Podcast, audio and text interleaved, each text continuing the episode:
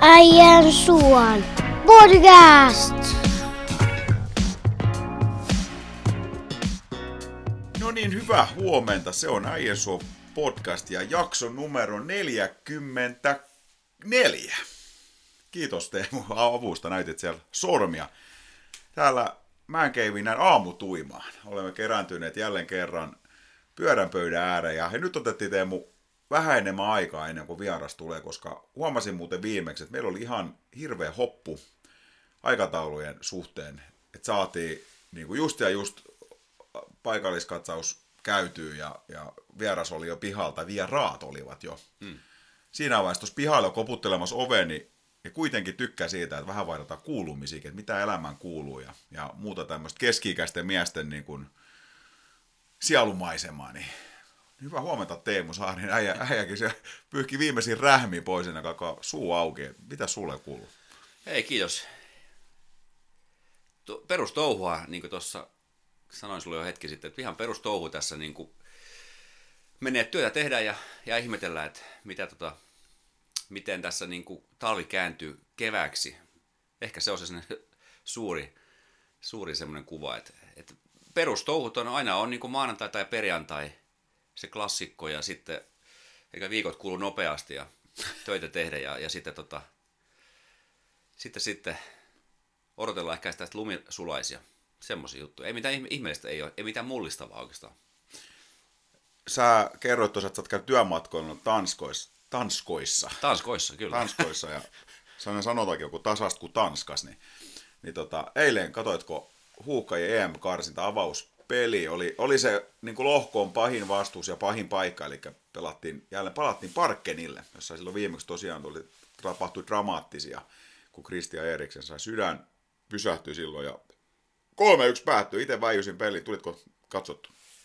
Joo, en mä katsonut ihan, ihan sitä loppuun, en katsonut kyllä, mutta tota, mut melkein kokonaan katsoin. Kyllä siinä tanskalaisten tiimiläisten kanssa viestit, viestiteltiin aika paljon ja siellä lähinnä niin naureskeltiin, että hei, hei, tsemppiä vaan Suomelle, että, että meitä oikein pelottaa, hui.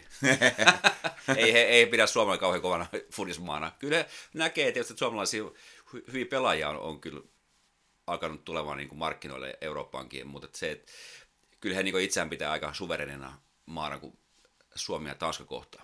Joo, ihan syystäkin, että nyt tässä on maailmanrankingissa, olisiko Tanska ollut 19, ja, mutta on ollut pitkään ollut siellä kympin sakissa, ja niin kuin eilenkin nähtiin, no aika niin tavallaan siisti tuommoinen, että joku mulle siis toki varmasti futisdikkareille tai enemmän seuraaville, varsinkin kansainvälistä jalkapallon seuraaville tuttu kaveri, mutta mulle ihan vieras nimi, nuori kaveri, mm.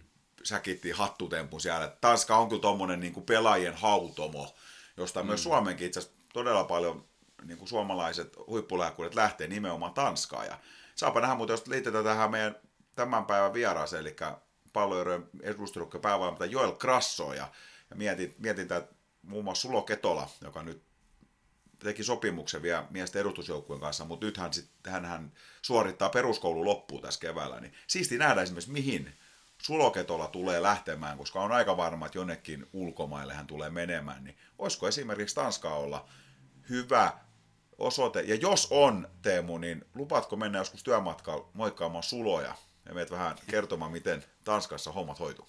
No kyllä, kyllä varmasti, jos tällainen tilaisuus tulee eteen, niin totta kai.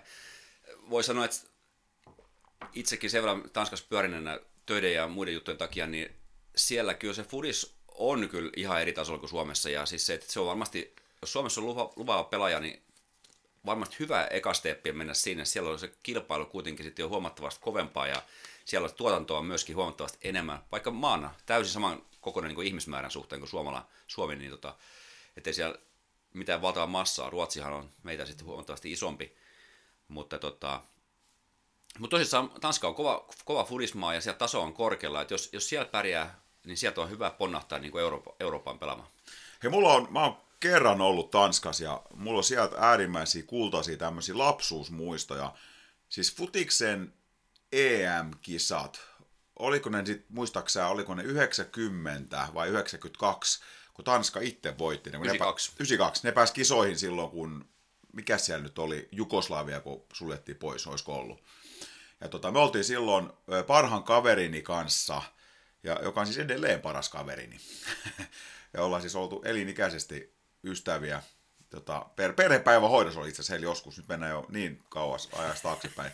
Mutta aika hauska tämmöinen niin kuin, ihmissuhde, että kestänyt siis, että jos mä oon nyt 43, niin 40 vuotta kestänyt. Oli heillä perhepäivähoidossa siitä asti oltu. Mutta heidän kanssa mä muistin, siellä tehtiin paljon reissuja, ja tota, että hän oli niin kuin oman perheensä viimeinen lapsi, hän isoiskottu huomattavasti vanhempi, että hän oli vähän niin, kuin, niin kutsuttu iltatähti. Ja sitten mä olin meidän, mä olin kanssa niin kuin, tota, mun sisarusparven viimeinen.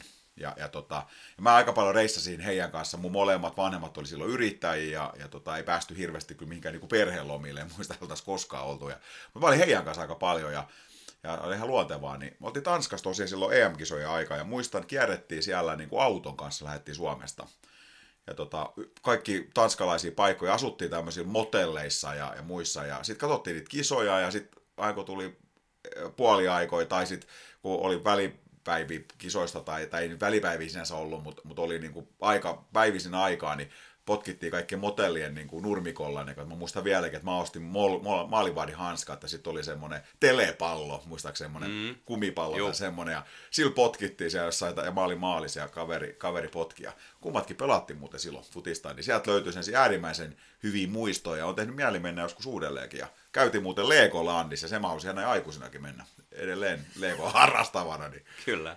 Mutta no, no, tulevaisuuden juttuja. Toivottavasti päästäisiin ehkä toivon sullekin sen muuten perhereissu seuraavaksi. Tanskaa. Tanska on erittäin hieno maa ja, ja tota, sellainen suomalaisittain, siinä on helppo mennä. Se on semmoinen, sitä meidän matkailupodcastiksi hiukan, niin, niin tota, se on sellainen maa, missä on erittäin helppo olla. Ihmiset on hyvin samantyyppisiä kuin suomalaiset. He on kuitenkin sen Euro- Euroopan ja, ja Pohjoismaiden väli, välisenen tulppamaa siinä, mm. niin he on tottunut niin kuin, tulevan toimeen erilaisten ihmisten kanssa ja he, heistä näkee sen, että he on sellaisia, sellaisia niin kuin, tavallaan itsevarmoja, mutta ei millään tavalla koppavia. Että he, he on niin kuin, erittäin mukava kansa ja osa pitää hauskaa, osa olla keskenään yhdessä ja, ja tota, osa ei juoda siinä samalla sitten muutaman kalja. Se on, se on heille kyllä kans tyypillistä.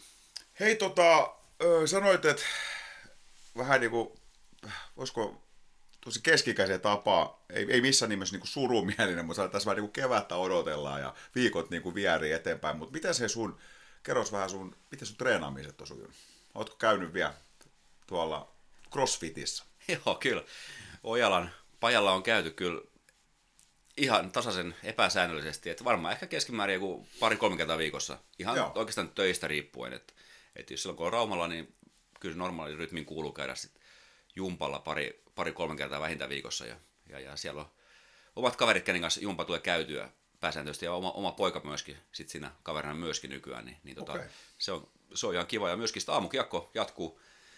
Jatketaan itse asiassa Kivikylä Areenalla vielä ensi viikon, eli tämän kuluvan maaliskuun loppuun asti, ja sitten, sitten siirrytään niin sanotusti kesäjäille tukiareenalle.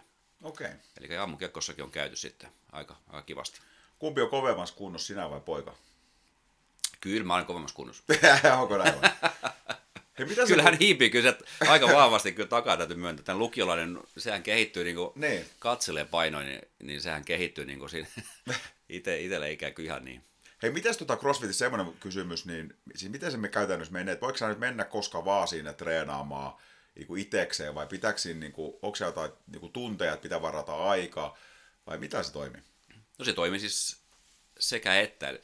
Valtaosa se käy treenaamassa niin sanotussa ohjatusjumpissa. Aina on tunnin jumppa ja, ja, ja siinä valtaosa ihmistä käy, mutta siellä on mahdollisuus.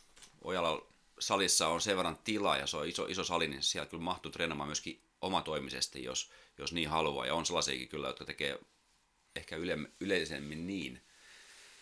Et siinä mennään yleensä, siinä suoritellaan semmoinen niin sanottu peruskurssi, jos tulee nämä tutuksi nämä liikkeet, mitä sä tehdään. Siinähän tehdään ihan yle, yleisiä niin rinnalle vetoja ja maastavetoja ja penkkipunnerusta ja jalka, jalkakyykkyjä. Tämmöisiä ihan niin kuin, niin kuin kansainvälisesti tunnettuja perusliikkeitä, niin niiden ympärillä se pitkälti sitten rakentuu. Ja sitten myöskin tämä sykettä kohottavampi puoli, niin, niin tota, siellä on omat termit näille kaikille jutuille, niin ne tulee tutuksi siinä peruskurssilla, että se on sikäli kyllä ihan oleellinen juttu käydä se läpi ensin, niin sitten pääsee niin kuin, tietää, mistä puhutaan, kun mennään jumpalle sinne.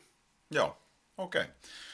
Mutta oh. hyvä, hyvä jumppa täytyy sanoa. Hyvä jumppamuoto. Joo, mä oon joskus siis käynyt siellä, meillä ihan tämmöisen, niin kuin, olisiko se ollut joku tämmöinen perus niin kuin alkeis, ei kurssi, vaan olisiko se oli ihan yksi kerta vaan, että siellä näytettiin, käytiin ryhmän kanssa silloin siellä. Ja, ja tota, joskus on salia käynyt ja salia käymiset tietysti tykkäsi siitä, että sielläkin voi mennä ihan omaan tahtiin milloin haluaa ja se on käytännössä salithan on auki niin kuin nykyään melkein 24H.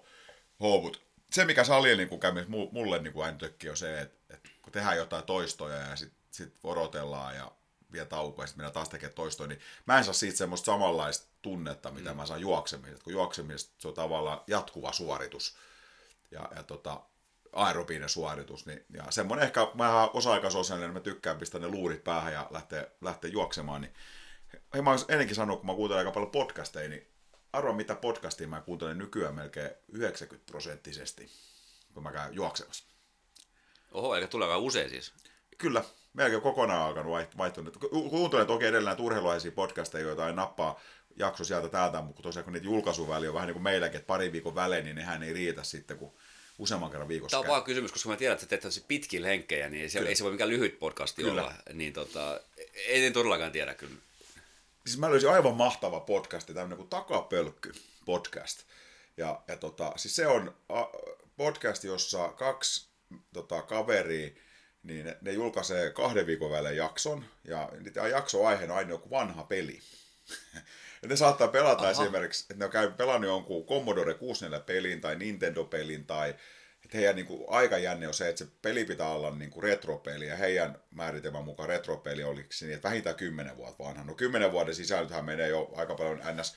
uusiakin pelejä, mutta siinä on saanut ehdottaa pelejä, heillä on Discord-kanava, jos keskustellaan, mä olisin itsekin ehdottanut siinä yhtä peliä, ehdotin semmoista Ghost and Goblins NES-peliä, pojathan otti se käsittely ja se on yksi niin kuin vaikeimmista peleistä, mitä mä tiedän, ja laittoivat mulle kymmenen vuoden bannin siihen, että mä en saa enää ehdottaa pelejä sinne, tuli kuulemma niin tuskastuttava vaikea, mutta siis on se, että pojat pelaa se peli ensin, niin kuin ei läpi välttämättä pääse, kaikki pelejä pääsisi läpi, mutta sen jälkeen ne jauhaa siitä, saattaa mennä parikin tuntia ja käy läpi se peli niin kuin ja tota, niin kuin alusta loppuun ja osa-alueet analysoi tarkasti. Ja sitten kun se on semmoiset, kun se on joku vanha peli, mitä itse on niin kuin, kun mä löysin se podcastin nyt, sitä on tehty varmaan 5-6 vuotta, niin mä oon ottanut nyt aika perkaamaan sitä niin kuin, vähän niin kuin jakso jaksot ja sellaisia pelejä, mitä itse muistaa, kun on joskus pelannut, niin tulee semmoisia niin kultaisia muistoja. Sitten kun sä lähdet tuosta juoksemaan, kuulokkeet korvilla, palataan jonnekin, tiedäks, 80-90-luvun peleihin, niin niin aivan mahtavat rippejä. Sillä ei ole mietitty mitään muuta kuin sitä. No kuulostaa siltä, että nyt äijä löytänyt kyllä täysin sulle tehdyn podcastin. Kyllä, kyllä. Jos siellä olisi vielä siinä lopussa sinne pieni Lego-osio, niin se olisi vielä, vielä täydellinen. Joo, ja hei tota, jos me mennään paikallisurheilukatsaukseen, niin, niin tota, aika hemmetisti on tapahtunut. Pudotuspelit on alkanut niin sanotus talvilajeissa. Jos mennään nyt ensin Salpaan, niin huomenna kello 14 sarjan neljäs peli M-tiimi vastaa. Ja tilannehan on 2-1. M-tiimi johtaa ja tässä on semmoinen tausta, että, että tota, nämä on niin kuin liika karsintaa peliä. Mm, nämä. Ja tässä, tässä niin kuin systeemissä niin M-team valitsi Salvan. Eli tässä oli näin, että valita oma vastustaja. Mikä jollain tapaa jättää, va- siinä on jo tietynlainen psykologin asetelma jo valmiiksi. Et siinä kun MT valitsi Salva, niin mun mielestä siinä on niin kuin Salpalla niin kuin tavallaan pieni ekstra siihen, että, että noi voi ehkä pitää meitä niin kuin näistä vastustajista sopivimpina. Ja tota, MT voitti tota, ykkösen ihan selvällä erolla, eli, tai siis Insi Divanin, taisi olla kaksi, yli 2,2 pistekeskiarvo koko kauden aikana. Ja, ja sanotaan, että olen väijynyt nämä pelit, kaikki kattonut, ja nyt kun ne tuli varsinkin ruutupalvelusta, niin, niin pitää sanoa, että kyllä M-Team on hyvä jengi, pirun pallollinen, hyvä jengi, ja pisti sanotaan, että ensimmäinen peli oli semmoinen, että olisi ollut Salpa voitettavissa, toisessa ei ollut jakokaan enää, ja, ja mä ajattelin se toisen pelin jälkeen, että nyt Salpan evät on syöty, että niin paljon M-Team piti palloa ja tavallaan juoksutti ja ehkä väsytti niin kuin Salpan siinä, mutta mm. sitten kun tuli se kuoleman peli, niin kuin ollaan puhuttu, Salpa pelaa kuitenkin aika vapautuneessa tilassa. Kauden varmaan suurimmat kaikki tavoitteet on saavutettu, on vaan voitettavaa niin kuin tästä eteenpäin. Niin kyllä oli Salpa siinä pelissä nälkäisempi. Ja niin vaan voitti ja nyt on mahdollisuus tasoittaa sarja huomenna Raumalla. Joo, se oli mielenkiintoinen tota, se setup. Itse asiassa mä miettimään sitä valintatilaisuutta, että missä ne joukkueet, kun siinä on mm. kuusi joukkuetta pääsi tähän, Joo. tähän karsintaan, vai kahdeksan, kuusi, kuusi taisi olla, kaksi liikasta, kaksi heikointa ja sitten neljä ehkä Insidivarin parasta, näin? jotenkin näin. Joo. Niin, että miten se on mahtanut mennä se, että onko siinä käynyt niin, että tavallaan edes M-Team ei edes valkannut salvaa, vaan, vaan tota, se on tullut automaattisesti, koska se on ollut viimeinen, ketä on voinut poimia. Niin, mutta ihan varma, voi Niin, olla. en, en tästä tiedä mitä yksityiskohtia, mutta se, että M-Team on kuitenkin tämmöinen klassinen vanhaan liiton salibändin seura, pitkään pääkaupungissa vaikuttanut aika Oletko sä pelannut sen? M-tiimissä. Niin. En ole, mutta olen pelannut heitä vastaan silloin joskus aikana 90-luvulla. Joo. Et, tota, noin, niin silloin se oli Vantaalla, mutta en mä muista, että onko se, onko se vieläkin Vantaalla tämä M-tiimi, mutta, mutta ei, ei, se haittaa silti. mutta pitkä ikäinen seuraaja, siis niinku, en yhtään ihmettele, jos siellä on, se, jos siellä on niinku kovatasoisia pelimanneja ja, ja, ja sillä tavalla peli sujuu hyvin. Se, se pääkaupungissa on tietysti runsaasti pelaajia tarjolla, niin tota, mutta ei, siis, ei siinä mitään. Mä kans, en, en ole nähnyt yhtään peliä, olen vaan seurannut niin kuin näistä kommenteista ja muuta ja, ja tota, muutaman lähipiiriläisen kautta, niin, niin, niin hieno nousu tuossa kolmannessa pelissä Salpalta ta- tasoihin ja Nurmejiessa ja sitten vielä jatkoajalla sai tehty kuulemma jollain hienolla yksi, yksi suorituksella, en sitäkään nähnyt, mutta että millaisen maali sitten tekikään. Mutta jatkoaika maali ja sitten pelit jatkuu toisessa huomenna. Ja jos peli, pelin voittaa, niin sitten tulee viides peli. Ja jos pelin häviää huomenna lauantaina, niin, niin, niin sitten alkaa niin kesäloma Joo. Salpalle. Siinä oli tosiaan, tota, siis, mä, se oli lukopelikas samaan aikaan, tämä matsi, ja, ja tota, ollut mulle sillä lailla, että oli telkkarista lukopeli, ja sitten sit oli tota, noin puhelimesta tsekkailin tota Salvan peliä, ja sitten mulla oli vielä toi Flashcore tulospalvelu, ja, ja siitä niin kuin, jossain vaiheessa tsekkasin, niin että, että, että, nyt on peli on niin kuin, tota, 4-3 M-tiimille ja 20 oli niin kuin siinä jo täynnä, eli pelataan niin kuin viimeistä minuuttia. Ja, ja tota, sieltä tuli 9 sekuntia ennen loppua tosiaan tasoitusmaali. Ja kyllä siinä jatkoja kun katsoo, niin mun mielestä siinä jotenkin näkyy se, että kun toisella on vähän niin kuin pakko voittaa se ja varmaan tavoitteena mennä, niin halutaan liikaa. Ja Salpa pelasi aika paljon vapautuneemmin. Ja Jesse Nurmen suoritus oli tosiaan, se oli sinne oikein, mun mielestä siitä tuli mieleen toi tota, Ooperi hokisähly, eli sieltä laidalta niin kuin, tota, oikealta laidalta niin, niin semmoinen niin kunnon voimajuoksu väkisin maalilla ja, ja siitä vaan pallo pomppi jostain niin kuin sisään. Eli oikein semmoinen, se oli klassinen maali, se oli hieno maali ja, ja, tota, ja mä jotenkin, nyt mulla on semmoinen olo, että, että Salpallo on niin kuin huomenna niin erittäin hyvä mahdollisuus niin kuin henkinen yliote tällä hetkellä tasoittaa se sarja. Toki edelleen M-Team on pallollisesti taitavampi jengi ja pelaamalla sitä omaa peliä, jos ne vaan siihen pääsee kiinni, niin, niin varmasti tulee olemaan niin äärimmäisen vaikea vastus. Että olihan se viime kotipeli päättyi 2-11, niin siinä ei ollut salpaa mm. kyllä niin kuin oikein jako. Et, mm. Et tota, Mutta sitten katsotaan, mitä tästä, tästä eteen ja otetaan varmaan jossain vaiheessa soitto meidän rakkaalle vakiokuuntelijallekin, Joo, Jani Lahdelle. kyllä, näin tehdään. Mitäs Fera? Fera, meillä oli toissa vieraat viime jaksossa ja, ja tota noin, Pellonperä ja Andreasen niin oli vieraana, niin tota, heillä tässä viime kuulemalta niin yksi treenipeli Raumalla, harkkapeli Jyväskylän kirittäri vastaan Raumalla ja, ja tota, sen Fera, Fera voitti 1-0 itse asiassa virallisesti, et, et, siinähän kävi semmoinen semmoinen det pikku yksityiskohtaisista matsista, että, että loppui niin kuin hallivuoro kesken, et, ennen kuin pääsi peli ihan, ihan loppuun asti, niin, niin tota, Fera voitti eka jakso oli selvästi 3-0 ja toka jakso oli tasan 2-2 tilanteessa, kun, kun siellä pistettiin tota, niin, vuoro loppumisen takia peli, peli seis. Niin. Et Fera voitti sen siis 1-0. Enpä siitä osaa sanoa yhtään sen enempää, että miten peli meni, mutta yksi, yksi ö, eka jakso 3-0, niin on hyvä, hyvä jakso ollut Feralle kyllä. Joo, enkä mäkään tiedä niin kuin, kokoonpanoista ja, ja niin kuin sen matsin niin kuin voimasuhteista sen tarkemmin, mutta sen joka tapauksessa harjoituskaudellakin otetaan näistä kärkijengeistä päänahkoin, niin kyllä se lupaa hyvää kautta ajatellen ja, ja tuo sitä itseluottamusta, että kaudellakin pystytään, pystytään näitä tosiaan niin ottamaan. Niin hyvä Fera ja odottavissa tunnelmissa sielläkin alkaa kausi. Että aika siisti, niin kuin mä nyt, tää on nyt sadas kertaa, kun mä mainitsen, mutta, mutta mä tykkään tästä niin kuin Suomen urheilumeiningistä ja tästä paikallisurheilusta siinä mielessä, että tässä kun toiset kauset loppuu, niin toiset alkaa. Ja tässä on sen ihan niin kuin 247 vuoden ympäri, koko ajan jotain. Kyllä, että kyllä Lukko saisi pelata vielä vähän, vähän pidempään, johon mennään varmaan hetken päästä niin, Niin. lukukauteen, mutta se, että et, tota, saisi pelata vähän vielä pidemmän, niin ei tulisi semmoista niin pientä käppiä tähän niin näistä sarjoista ennen kuin nämä Fudis ja, ja, ja pesiskaudet alkaa niin kunnolla, niin, niin, niin ei tarvitse sellainen niin jäädä murehtimaan, mitä, mitä sitä ihminen tekee elämässä. niin. no, toki onneksi tuossa tuo harjoituskausi, niin on paljon jollakin tässä harjoituspelejä sit kauden alkuun asti, joka alkaa kuukauden päästä. Mutta. Kyllä.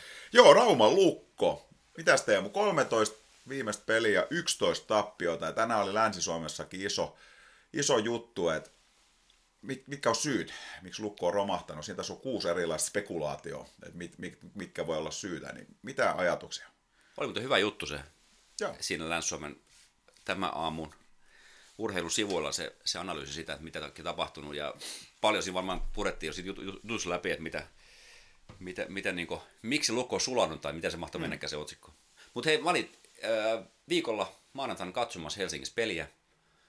Nuudisöiden, voisi sanoa sellainen niin nostalgiatrippi tyyppisessä jäähallissa. Et moni on, en ole käynyt isomman jäähallissa, en mä muista milloin viimeksi, sitten on todella paljon aikaa, mutta nuoriso olisi, olisi sen käynyt vähän säännöllisemmin, mutta on se kyllä tällainen, kun hyppää Rauman hallista Nuudisöidin kadulle, niin aika iso ero. Toki siellä ei varmaan halutakaan satsata siihen halliin sinänsä mitenkään tällä hetkellä, koska siellä odotellaan, että jos tulee se uusi halli, Aivan. jos siinä tulee semmoinen niin ikkuna avautuu, niin ne resurssit laitetaan sitten siihen uuteen halliin. Et tuolla ei ole ledi, ledikaukaloita, eikä se heidän mediakuutio onkin sen nä- näköinen, että et niin tällä ra- Rauman mediakuution tottuneena, niin tuntuu ihan naurettavan pieneltä. Mutta ei se, se halliolosuhteesta, onhan siellä paljon niin historiaa ja nostalgiaa kyllä siellä, siellä Hifkin, Hifkin kotiluolassa. Tota, Mutta peli oli siellä paikan päällä katsottuna niin erittäin kiusallisenkin tasaväkinen. Oli hyvin, hy, hyvän pelikaverin Ilen kanssa katsomassa sitä tota, matsia ja hän on tietysti kova Hifki-fani ja tämmöinen niin kuin kausikortin omistaja vu- vuosien, vuosien vuosien takaa. Niin, niin oli niin kuin piinallista katsoa hyvän kaverin kanssa semmoista matsia, mikä on noin tasaväkinen. Mä olisin toivonut semmoista, to, to, jopikumpi voittaa 5-0 mieluummin. Mm. Mutta tota, ja sitten kun se ratkaisi jatkoajalla, niin tuli vähän se olo, että no noin, voi hitto. Mutta hyvä peli sinänsä, mutta mitä siitä voi sanoa? Ei se pelkkä hyvä peli ei niin sinänsä riitä. Se, se on tietysti kaikki näkee tällä hetkellä, että jos tekee nolla tai yhden maalin, niin aika, aika täydellisen pelin saa muuten pelata, että, että niillä pelejä voitetaan. No nollan maalin nyt ei voi voittaa peli, mutta että Lukko kuitenkin tehnyt joskus yhdenkin maalin pelissä. Nythän viime pelissä teki jo useamman. Joo. mutta se, että on se kyllä aika, aika tietyllä tavalla niin kuin sellaista niin kuin synkkää katsoa. Tai ei ole kiva katsoa semmoista Lukon peliä, kun tässä muutama kuukausi taaksepäin joukkue pelasi kuitenkin niin vapautuneesti ja, ja, ja pelasi hyvin. Ehkä, ehkä se pelasi silloin loppujen lopuksi, voi ajatella niinkin, että pelasiko silloin paremmin kuin ansaitsikaan, tai se tai voitti enemmän kuin ansaitsikaan mm. esimerkiksi. Kaikki tietysti lasketaan, eikä, eikä se, ei se sitä voi sillä, sillä tavalla ajatella, että et, et ei, ole, ei olisi ansainnut voittoa, jos kerran peli voittaa, mutta, että, mutta on siis selvä ero niin siinä, miltä se joukkueen näyttäjä tuntuu. Että kyllä siis niin kipsi ja lukko on päällä. Joo, tää, mä, mä luin tosta urheilu, onko se urheilulehti vai, vai tota, niin siellä oli tämä Samuel Savu, Savolaisen, vai, vai, vai onko se Elmo TV, korjaa, ei varmaan urheilulehti, Elmo TV vai mikä tämä onkaan, niin luin sieltä tämmöisen artikkelin, niin kuin, että mikä oli mun mielestä aika niin kuin kuvaava, mitä mä itse niin kuin miettinyt. En osaa tietenkään, sanotaan, että sekin ääneen, että mä en ole mikään pelin, pelin analysoija, en, en ole semmoinen, että osaisin niin kuin pelitavoista tai tällaisista asioista niin kuin keskustella tai niin kuin mitään varmaa, varmaa niistä tietenkään sanoa, mutta, mutta se, mikä mulla siitä jotenkin pisti silmään ja, ja mitä, mistä mä oon niin samaa mieltä, niin, niin mihin on kadonnut niin kuin se Lukon pelillinen identiteetti. Et se, mitä Pekka Vira aikaan tuossa rakennettiin, aktiivinen kiekko, halutaan pitää kiekkoa, hallita kiekkoa, jopa niin kuin yli kiekollinen pelitapa. Ja, ja mitä oli niin kuin tälläkin kaudella, vielä siinä pidettiin paljon enemmän kiekkoa ja, ja toki Virtanen tuonut semmoinen vari, variaatio, mutta mihin se on nyt kadonnut? Ja siinä kuvattiin jotenkin, että lukopeli on semmoista kaaoskiekkoa tällä hetkellä, että, että jotenkin niin kuin pelaajat ei enää, niin kuin, ei ole sitä tiettyä pelitapaa, mihin niin kuin nojata tietyissä tilanteissa. Että siinä niin kuin yksilötkin alkaa näyttää niin kuin huonoilta. Ja, ja, tota, ja mun mielestä toi on aika kuvaava, niin kuin, mitä tapahtui viime pelissäkin koton.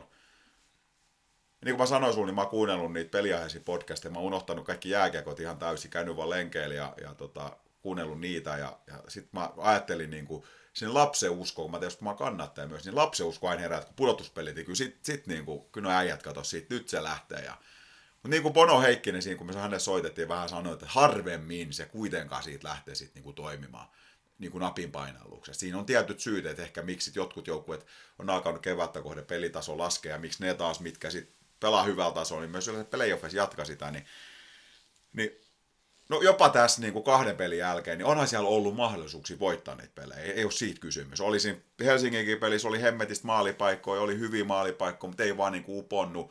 Mutta samaan aikaan, että siinä jotain siinä on niin kuin pahasti pielessä, koska myös Hifki pääsee niin kuin erittäin hyvin maalipaikoilla. Mä yritin tässä etsiä, niin joku oli tuo kirja, mutta olisiko niin kuin nämä Lukon kotipelitkin, niin laukaukset tyyli niin kuin 111-29 Lukolle. Niin nämä molemmat kotipelit, siis mitkä ollaan hävitty Hifkille. Niin eri, me on sanomaan siitä kaoshokista, niin erittäin kuvaava oli mun mielestä tämä viime kotipeli. Mä ajattelin, niin mulla sinne olokin nousi, että nyt niin Lukko ottaa tänään voiton, me kavennetaan tämä sarja kahteen yhteen ja tästä se lähtee. Ja siltä se näyttikin alkuun. Eka kymmenen minuuttia, niin pelkästään Hifkin päädys käytiin sitä peliä. Näytti todella raikkaata ja hyvää, että Lukko teki avausmaailmaa, että nyt maalauta, tästä se lähtee, koska Hifki ei ole esittänyt yhtään mitään semmoista, etteikö se olisi kaadettavissa tässä sarjassa. Mutta kuin ollakaan, yhtäkkiä muutamassa minuutissa Hifki lyö kolme maalia.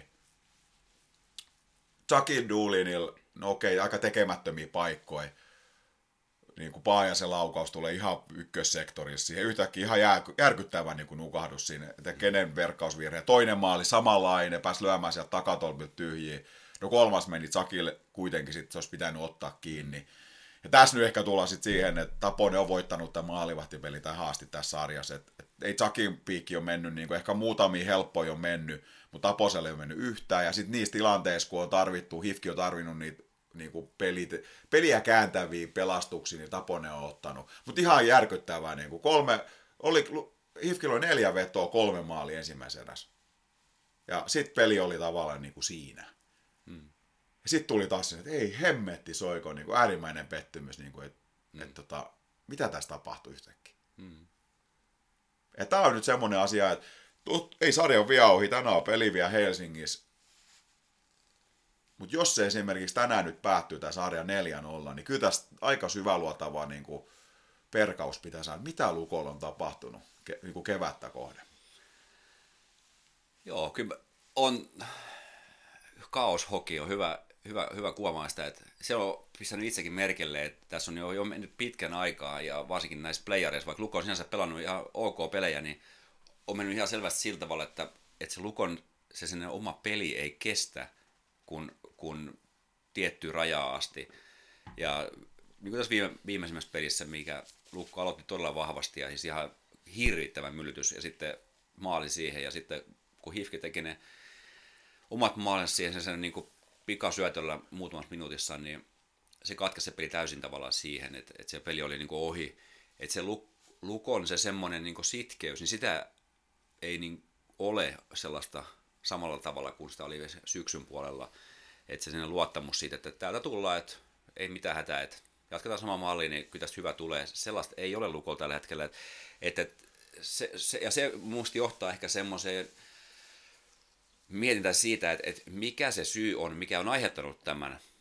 Ja, ja silloin siinä tulee siihen, että, että mun mielestä joukkueessa ei voi kaikki olla hyvin. Mm. Että siellä täytyy olla joko niin, että siellä on jotain sisäisiä hommia, mitkä niin kuin ei, ole, ei ole ihan niin kuin kunnossa. Että et onko niin, että, että on pelaajia, jotka, jotka miettii, että, että mä en usko tähän, tai, tai sitten on jotain muut juttua, mutta että on jo pidemmän aikaa näkynyt semmoinen, ja olen sitä jossain muualla kommentoinut kaverilla ainakin, että, että, että mun mielestä on niin johtamisasioita. Hmm.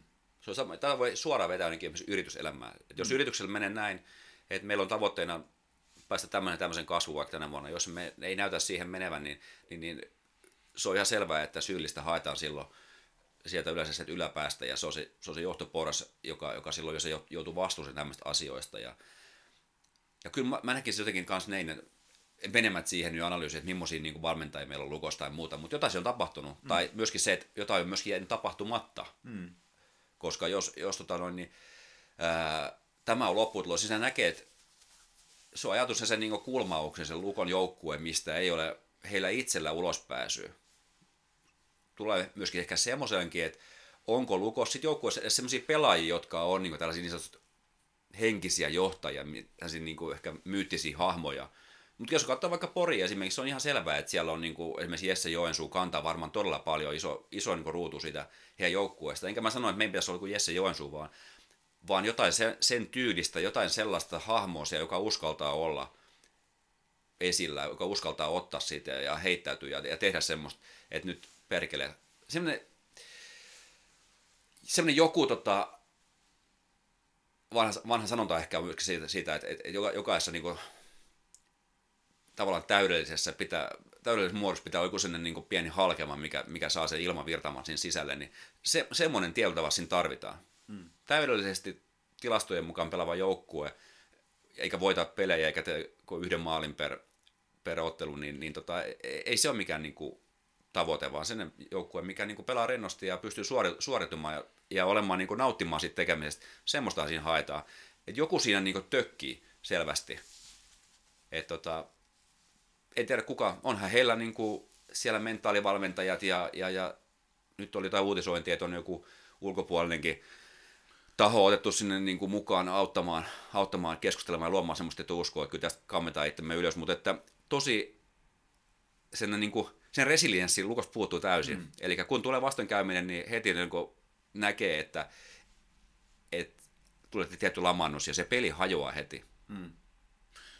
Ja sitten se on, on hyvin puit sanoksit on ja, ja tota, se, niin kuin mikä mua eniten niin kuin häiritsee ja mikä mua niin kuin mikä syö kaikista eniten, niin kuin näkee että tavallaan että alisuorittaminen. Eli siellä, niin kuin, nyt kun tätä kaoshokivaihetta on ollut, niin en mä voi sanoa, että oikein antaa kenellekään puhtaa papereita tällä hetkessä. Niin kuin, että kuka pelaa tasolta. Mä näen, että siellä on niin kuin, eteen esimerkki vaikka Tarmo Reunan, jos näkee, että se yrittää hemmetistä, se, silloin niin kuin se, se elää tunteella siinä, se halu niin kuin onnistuu, ja, ja, ja muun muassa Tarmo on onnistunut siellä niin kuin siinä omassa kiekollisessa pelaamisessa edelleen niin kuin hyvin, ja, ja, mutta sitten siellä on niin kuin todella monta semmoista, että mä tykkään niin kuin siitä kehon kielestä, todella, että niin kuin semmoista aika pelokasta, luovutaan kiekosta, niin kuin, kun ennen pidettiin kiekkoa ja, ja, ja tota, lähdettiin rohkeasti, niin nyt niin kuin tyydytään dumppaamaan se esimerkiksi päätyy tai antamaan se kiekko pois. Ja, ja se on niin kuin, se, se jotenkin niin kuin syö, että siellä on nyt, e, tässä on ehkä turhaan lähteä luettelemaan pelaajia, jotka alisuorittaa, koska tuossa kaoshokissa, niin, mm. niin kuin mä sanoin, niin onko siellä yhtään niin pelaaja, kun voi nyt sanoa, että varsinaisesti pelasi omalla tasolla, koska se on hemmetin vaikea, kun se peli on tollasta. Mm. Mutta tuohon varmaan vaikuttaa tosi moni asia. Se on henkinen puoli, niin kuin sanoit, resilienssi puuttuu, tulee vastaisku, niin kuin tai takaisku siis hyvän vaiheen jälkeen, saman tien tulee joku helppo, ehkä vai, mennä vaikka maalivahdille. Oli se, että e, nyt ihan suoraan puhutaan, niin oli se nyt kamalaa katsoa, että Lukko tekee ihan valtavan määrän niin kuin, töitä se yhden maalin eteen, ja Hifke käy räppäämässä niin kuin ekalla hyökkäyksessä saman tien maali. Mm. Niin tot helvetissä vaikuttaa niin kuin siihen niin kuin uskoon siihen niin kuin, tekemiseen. Mutta siitä mä en tykkää, että sit siellä on joitain pelaajia semmosia, että, että niin kuin, turhautuu ottamaan typeri jäähyjä esimerkiksi. No, on ihan suoraan vaikka Kestner. Hänen laukauksessa on ihan ilmiömäinen. Olisi voinut Helsingin pelissäkin, niin en tiedä, miten olisi voinut sarjan muuttaa peli, kun se eka laukaus, joka osui siihen ristikko, olisikin mennyt vaikka sisään. Mutta hänen esimerkiksi pelaamista näkee sen, että, että joku tilanne, hän sutii siitä kiekkoa, ei mene maaliin, niin, niin hän on, on 63 minuuttia ottanut tällä kaudella jäähyi, niin sitten hän koukkaa tai, tai niin kuin vetää jaloille, että ei pelaa niin kuin tavallaan se joukkueen edun mukaisesti siinä enää. Niin on tällaisia pelaajia kanssa, niin kuin, että, että, että on, on niin kuin todella pettyneet ollut sit siihen niin kuin potentiaali, mitä on ja mitä on sit todellakin nähty sit, niin, niin että siinä mä tarkoitan sitä kehokieltä, että ei ole, ei ole kyllä ollut ihan kunnossa mun mielestä. Mm, ja jos tämän analyysin päättää siltä tavalla, että että tällaiset pelaat kuin joku Kestner, yhtä tuntematta hänen niin persona mm. ja muuta, millainen joukkuepelaaja tai hän on, varmaan aika isoakin osa Lukon pelaajista tällä hetkellä, niin ne on vähän hukassa sen kanssa, että, että se joukkue yhtäkkiä on mennyt sen suuntaan, mikä ei ole niin heillä kontrollissa ja, ja, ja yritetään tehdä kovasti asioita niin kuin ennenkin, mutta se on semmoista vähän väkinäistä. Ja mikä tämmöisen sitten niin muuttaa, niin kyllä Bono siinä varmaan oli ihan oikeassa, että ei semmoisen muuttaminen ole kovin helppoa. Mm. Kyllä ne, ne, syyt on vähän kauempana ja syvemmällä kuin se että, että me tästä vaan laitamme ylivoiman kuntoon, että treenataan pari jotain kuviota, niin se on sitten sillä sil hoidettu. Ei se nyt niin mene. Siinä ylivoiman peli on mielestäni hyvä esimerkki siitä, että se on sinne täydellisen sinne rentouden ja itseluottamuksen sinne näyttämään se ylivoiman peli. Että et sitten kun, se, sit kun homma toimii, niin niitä vaan syntyy niin kuin niitä tilanteita ja se pomppii maaleja ja niin päin pois. Mutta sitten kun taas on täysin päinvastainen tilanne, niin eihän siis synny yhtään mitään. Siinä vaan tulee niin yksi, yksi painekerros lisää siihen niin pääkouppaan, kun on taas yksi ylivoima, mistä ei osatu maalia.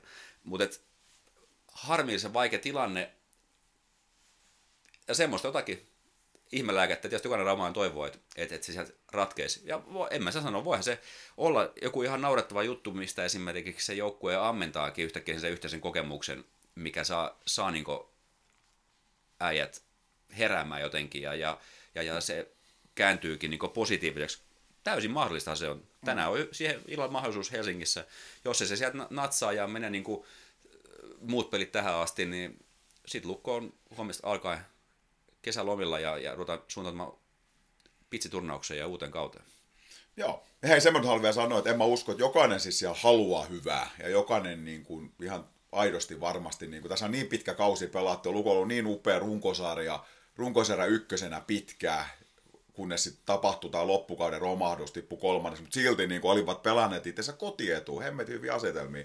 Tarkoitan vaan sitä, että se niin kuin, tilanne vaan purkaantuu eri pelaajille eri tavalla, että jollain se oli turhautumisen, typerin jäähyyn, jollain niin kuin oman tason tippumisen, ehkä pelokkaampan pelin niin puuttu se tietynlainen niin rohkeus. No kyllä mä sanon, että Andre Hakulinen on ollut, niin kuin, hän on pelannut aika hyvin kiekon kanssa rohkeasti ja ollut aika, aika niin kuin raikas tossa, niin kuin, ja, ja, ja niin kuin hän Tarmo Reunainen niin kuin yrittää ja, ja ei niin kuin siitä ole kysymys, mutta mutta tällä hetkellä se jotenkin se pelillinen selkäranka puuttuu sieltä ja sitten se on tuommoista kaoshokit, jos voidaan pelata hetki hyvin, mutta sitten voi tapahtua yhtäkkiä jotain yllättävää siellä myös omassa päädyssä, niin, niin vastustaja pääsee niin kuin vapaat paikot lyömään sisään, niin se on niin kuin, se huolettaa. Ja mua mm. huolettaa niin kuin, tavallaan nyt hiukan tämä, että, että myöskin niin kuin tulevakin. Et, et, tota, kyllä sillä tavalla tarvii perkaa, että mistä mentiin pieleen, miten me vältetään, ettei näykään myös ensi kaudella. Et, et, sekin on yksi iso kysymys. Ja myös mietin vähän joukkueen kasaamistakin siinä mielessä, että, että ylivoima vaatii sitä rentoutta sun muuta, mutta kyllä sekin on totta, että kyllä meiltä on puuttunut semmoinen ylivoiman kapelimestari tyyli Lehterä Kontiola, jota esimerkiksi katsoo nyt siinä on niin kuin kahdella kärkijoukkueella, niin, niin tota, kyllä heillä heil vaan kun se katsoo, niin se aika näppärästi käy se kapelimestarointi. On tietenkin, ja se, että olisiko se yhdestä niin kuin ykkös supercentteristä, niin var, varmasti olisi auttanut. Totta kai se on ihan mm. selvä, mutta se, että myöskin, että onhan Lukolla helposti heittää niin kuin todella liikatasolla kovia äijää, ainakin niin puolentoista ylivoimaa, ehkä mm. kahteenkin ylivoimakentälliseen, että et siellä on todella sellaisia niin liikatasolla hyviä äijiä, mitkä on niin taitavia ja sellaista, ja, ja on, on saanut varmasti tulostakin aikaiseksi, mutta et, hei, Lukon organisaatio tähtää sijoille 1-4, jos, jos kausi päättyy tähän, niin tota, se on varmasti Lukon organisaatiossa alisuoritus ja tällä nykyisellä ammattimaisella johto, johto, johtamistyylillä ja, ja, ja tällä, mitä organisaatio hakee, niin varmasti perataan tarkkaan sielläkin, että, että mikä se syy on. En epäile sitä yhtään, että, etteikö näin tapahtuisi. Että kyllä siellä niin kuin, jos tavoitteeseen päästä, niin silloin analyso, analysoidaan tarkasti. Joo, mä luulen kanssa ja, ja, ja tavallaan vaikka sillä tavalla niin aina huolettaa, että ettei näin kävisi sitten enää niin kuin uudestaan, niin kyllä mä sit siihen luotan, että Lukolla on kuitenkin hyvä valmennustiimi. Siellä on monen alan osaaja ja kyllä tämä varmasti perataan ja puretaan, mutta, mutta ei nyt vielä manata. Onhan tässä semmoinen, mm. niin kuin mä sanoin, lapsen usko. Se on aina oltava tässä läsnä ja onhan tässä aina se mahdollisuus. On ja voisi sanoa, tästä hifki saada sen, että eihän Hifki ole mitenkään sellainen joukkue, mitä Lukko ei voisi voittaa. Ei todella. Ei se niin sellainen, mikä ylivoimainen on. Et, et, et, päinvastoin, on ehkä ollut itse aiheutettu se tähän asti, että ei se vaan lähtenyt käänty voitoksi. Kyllä. Mutta hei, tuossa oli hyvä, tota, oliko se just siinä tota, Länsi-Suomen jutussa, niin, niin tavallaan kuitenkin sit, vaikka Hifki on täysin voitettavissa, niin kyllä heidän käyränsä on ollut niin kuin jyrkästi niin kuin ylöspäin kevättä kohden ja Lukolla ollut alaspäin. Ja jos katsoo nyt ihan millaisena näkyy yksilöissäkin, niin, niin vuoden 2023 puolella, kun on luoteltu niitä maaliin, niin siinä näkee se Lukon kaikkien pelaajien maalimäärät on ollut erittäin vaatimattomia. Hifkiltä esimerkiksi Pakarinen tehnyt 20 maalia jo tänä, tämän vuoden puolella, eli siis kevätkaudella, ja, ja Lukolo vaatii useampi hyökkäjä, että päästään edes siihen 20 maaliin. Kyllä se niinku, semmoinen trendi ja käyrä on ollut, ja niin se tuntuu vaan aina menevän, että, että kyllä ne runkosarja viimeiset 15-10 peliä yleensä näyttää sen, että missä asetelmissa pudotuspeleihin lähetään, ja, ja Luko että se oli heikko, ja tähän nähtynyt esitykset on ollut sitä tai tulos ollut sitä ainakin. Niin. Mutta hei, tota, ennen kuin mennään eteenpäin, niin tee mahdollisuus kysyä tota, vielä Lukosta sen vannan, niin kun sä mainitsit tuosta hallista ja Nordensjöldin kadusta, niin kun Lukko on tullut tää, tuli ne LED-pinnat ja, ja se oli miljoona euro investointi. Ja ootko ollut tyytyväinen tähän, miten näitä LED-pintoja ja tätä alkusout on käytetty? Jaa, nyt en puhu mistään syvästä analyysistä, että miten, niitä on käytetty. En mä ole ihan varma, että onko mä nähnyt sitä alkusota kertaakaan. ehkä, ehkä ainakin osittain olen nähnyt, mutta, mm. tota, mutta se, että pidän siitä, millaista tunnelmaa sillä luodaan sillä. Että välillä halli menee pimeäksi ja, ja, ja, ja tietyt valomainokset tulee sinne laitoille. Ja, ja kyllä ainakin oman silmään tuntunut, että se on erittäin raikasta. Ja kun oli hallissa, missä ei ole tällaista ominaista ollenkaan, niin – niin, niin se oli aika semmoinen niin kuin, tota, selkeä, selkeä niin kuin tällainen niin kuin ero, huomasi heti, että, että nyt, nyt on jotain eri, erilaista kuin mitä meillä koti, kotiluolla on totuttu jo, että meillä on. Joo. Hei, tota, sanotaan, tämä ensimmäinen, eli tähän vaihtuu nyt pudotuspeleihin tämä, tämä tota, show, tämä alkushow. Ja, ja tota, se, mitä runkosarjassa oli, niin niin jäi mulle ehkä vähän valjuksi. Ihan ensimmäinen kokemus siitä, sillä joka peli, peli kun meni, niin oli ihan vaikuttava totta kai, kun ei ole tämmöistä ollut kokemusta, mutta kyllä se jotenkin sitten, niin kuin, mulla jäi tunne, että jotain enemmän kaipaisi, mutta mut sitten pitää kyllä mainita, että pudotuspelejä tätä uusittiin ja tämä oli huomattavasti parempi. Ja se teki paljon, että ilmeisesti Lukko on kuunnellut asiakaspalautetta, vanha kunnon Conquest of Paradise – mikä on aivan mahtava alkufiilis musiikki, niin se soi nyt kokonaan siitä ennen kuin tämä show lähti. Ja kyllä se mulle ainakin Conquest of Paradise, kun mä istuin penkillä ja se soi, niin kyllä mulla tulee siinä ajat mieleen, kun oli Juha Riihijärvet ja Mikko Luovi ja Mikko Peltola ja, ja tota, hienoin, hienoin vuosi, tämmöisiä taruhohtoisia. Eli siihen on tullut selkeä parannus ja odottaisin, että ensi kaudella varmaan mennä taas steppiä eteenpäin, kun osataan varmasti käyttää niitä laitteet vielä hieman paremmin. Mut joo, olisiko meillä aika ottaa sitten pikkuhiljaa sisään valmentaja velho Joel Grass. Otas. Jolle sisään.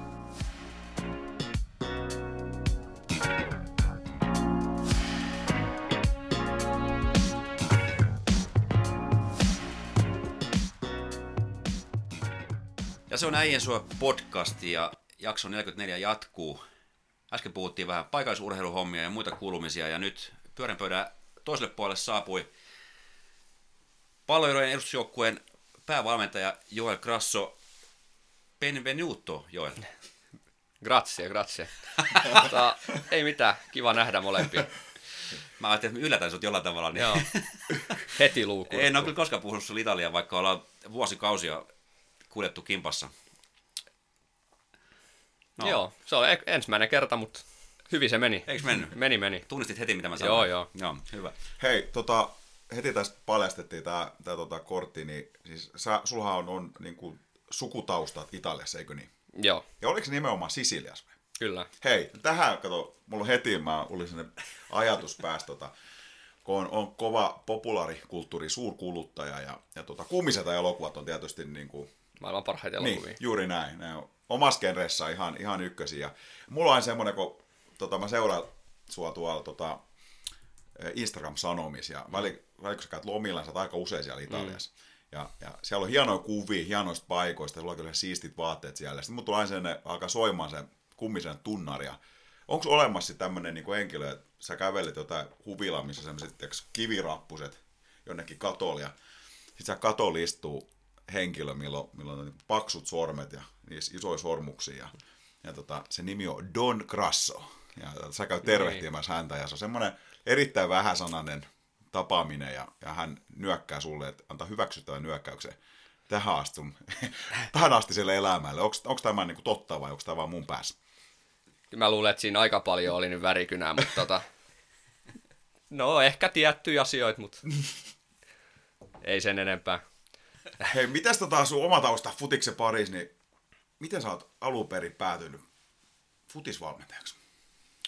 Varmaan aika semmoiseen perusraumalaiseen tyyliin, että pelasi itse eka käytännössä niin kuin asti palloirois yhden vuoden FC Raumassakin siinä välissä. Ja, ja tota, nappulaliikasta se kaikki alkoi ja sitten niin myös valmentamisen osalta niin sama, sama tarina kuin monella muullakin raumalaiselle. Tota, nappulaliigaa kesätöihin valmentajaksi ja siinä pari vuotta sitten Pantse kyseli ensimmäistä kertaa ikäka- ikäkausijoukkueeseen mukaan ja se oli silloin sitten niin 03 ikäryhmä, mikä aloitti toimintansa, olisiko ollut 2010 vai 11 syksyllä. Ja siitä sitten niinku tavallaan vuosi pari ensi apuvalmentajan ja sen jälkeen niinku käytännössä sen ikäryhmän kanssa vedettiin ihan, no osa mä valmennan vieläkin, mutta niinku vedettiin siihen B-vanhempaa asti sitten niinku mm.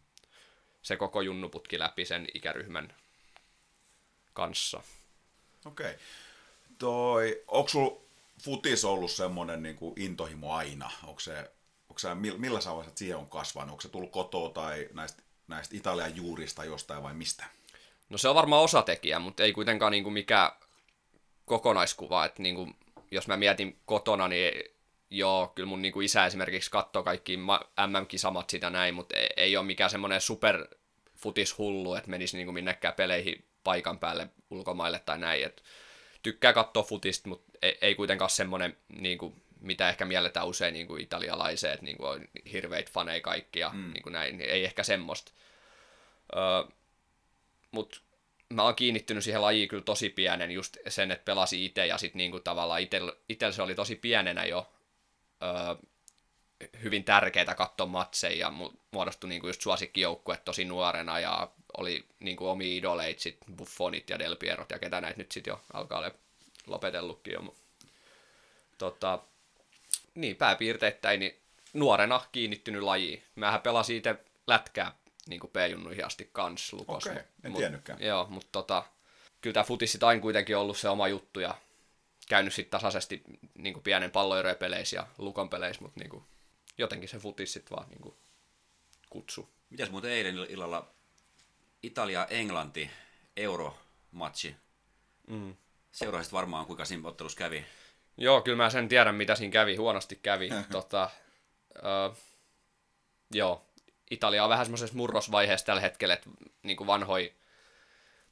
luutiin pikkuhiljaa lopettanut kokonaan tai lopettanut maajoukkueuraa ja nytkin esimerkiksi eilen siellä oli kärjes joku argentiinalainen jätkä, ketä oli pongattu Argentiinan pääsarjan maalipörssijohtajan paikalta ja tota, hänellä oli myös suku Italiassa ja Italian passi, niin hänellä oli soitettu ja hän teki sitten maalinkin eilen. Että niin tä- tämmöisiä tavalla ratkaisuja jouduttu tekemään, kun oma, omasta takaa, tietenkin osaksi loukkaantumistenkin takia, niin ei ole sitten löytynyt edes paikan hyökkääjää, niin sitten haettiin Argentiinasta. Kuulostaa, niin, kuulostaa vähän jännältä.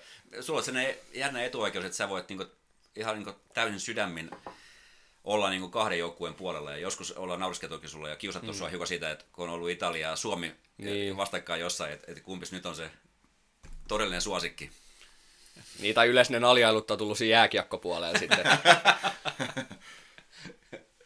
Hei, sä oot tota, palloiros päätoimisen ollut jo jonkun aikaan. Onko se tosiaan sun, se ainoa toimentulo? Joo, kyllä. Eli olisiko tämä nyt sitten viides kausi päätoimisen. Sitä ennen sit se polku lähti sitten eka ihan vapaaehtoistyöstä ja sitten pikkuhiljaa niin osa-aikaiseksi ja nyt sitten ollut päätoimisen jo jonkun aikaa. Joo, ja mä oon ymmärtänyt, tota, ihmiset on kuvailussa, että todella on niin kuin omistautunut sille omalle mm. hommalle, mitä varmaan niin kuin, ajatella päätoimisen palloirossakin, niin se vaatii sitten yleensä jo muutamankin joukkueen ja, ja, ja hemmetistä töitä. Joo, kyllähän se sellainen juttu että niinku, jos et sä ole omistautunut sille, mitä sä teet, niin et sä ole päätoiminen valmentaja. Niin kuin, mä näen sen yhtälön tosi vaikeaksi, että jos, jos sä et omistaudu sille omalla työllesi, anna itsestäsi kaikkea, niin on siinä kuitenkin sitä kilpailua tälläkin alalla, että niin kuin ei niitä päätoimisia paikkoja kuitenkaan sit niin kuin, niitä on nou- tullut enemmän nyt, mutta ei niitä nyt ihan super paljon että jos, jos et sä ole niin kuin omistautunut sillä, mitä sä teet, niin et sä ole päätoiminen valmentaja.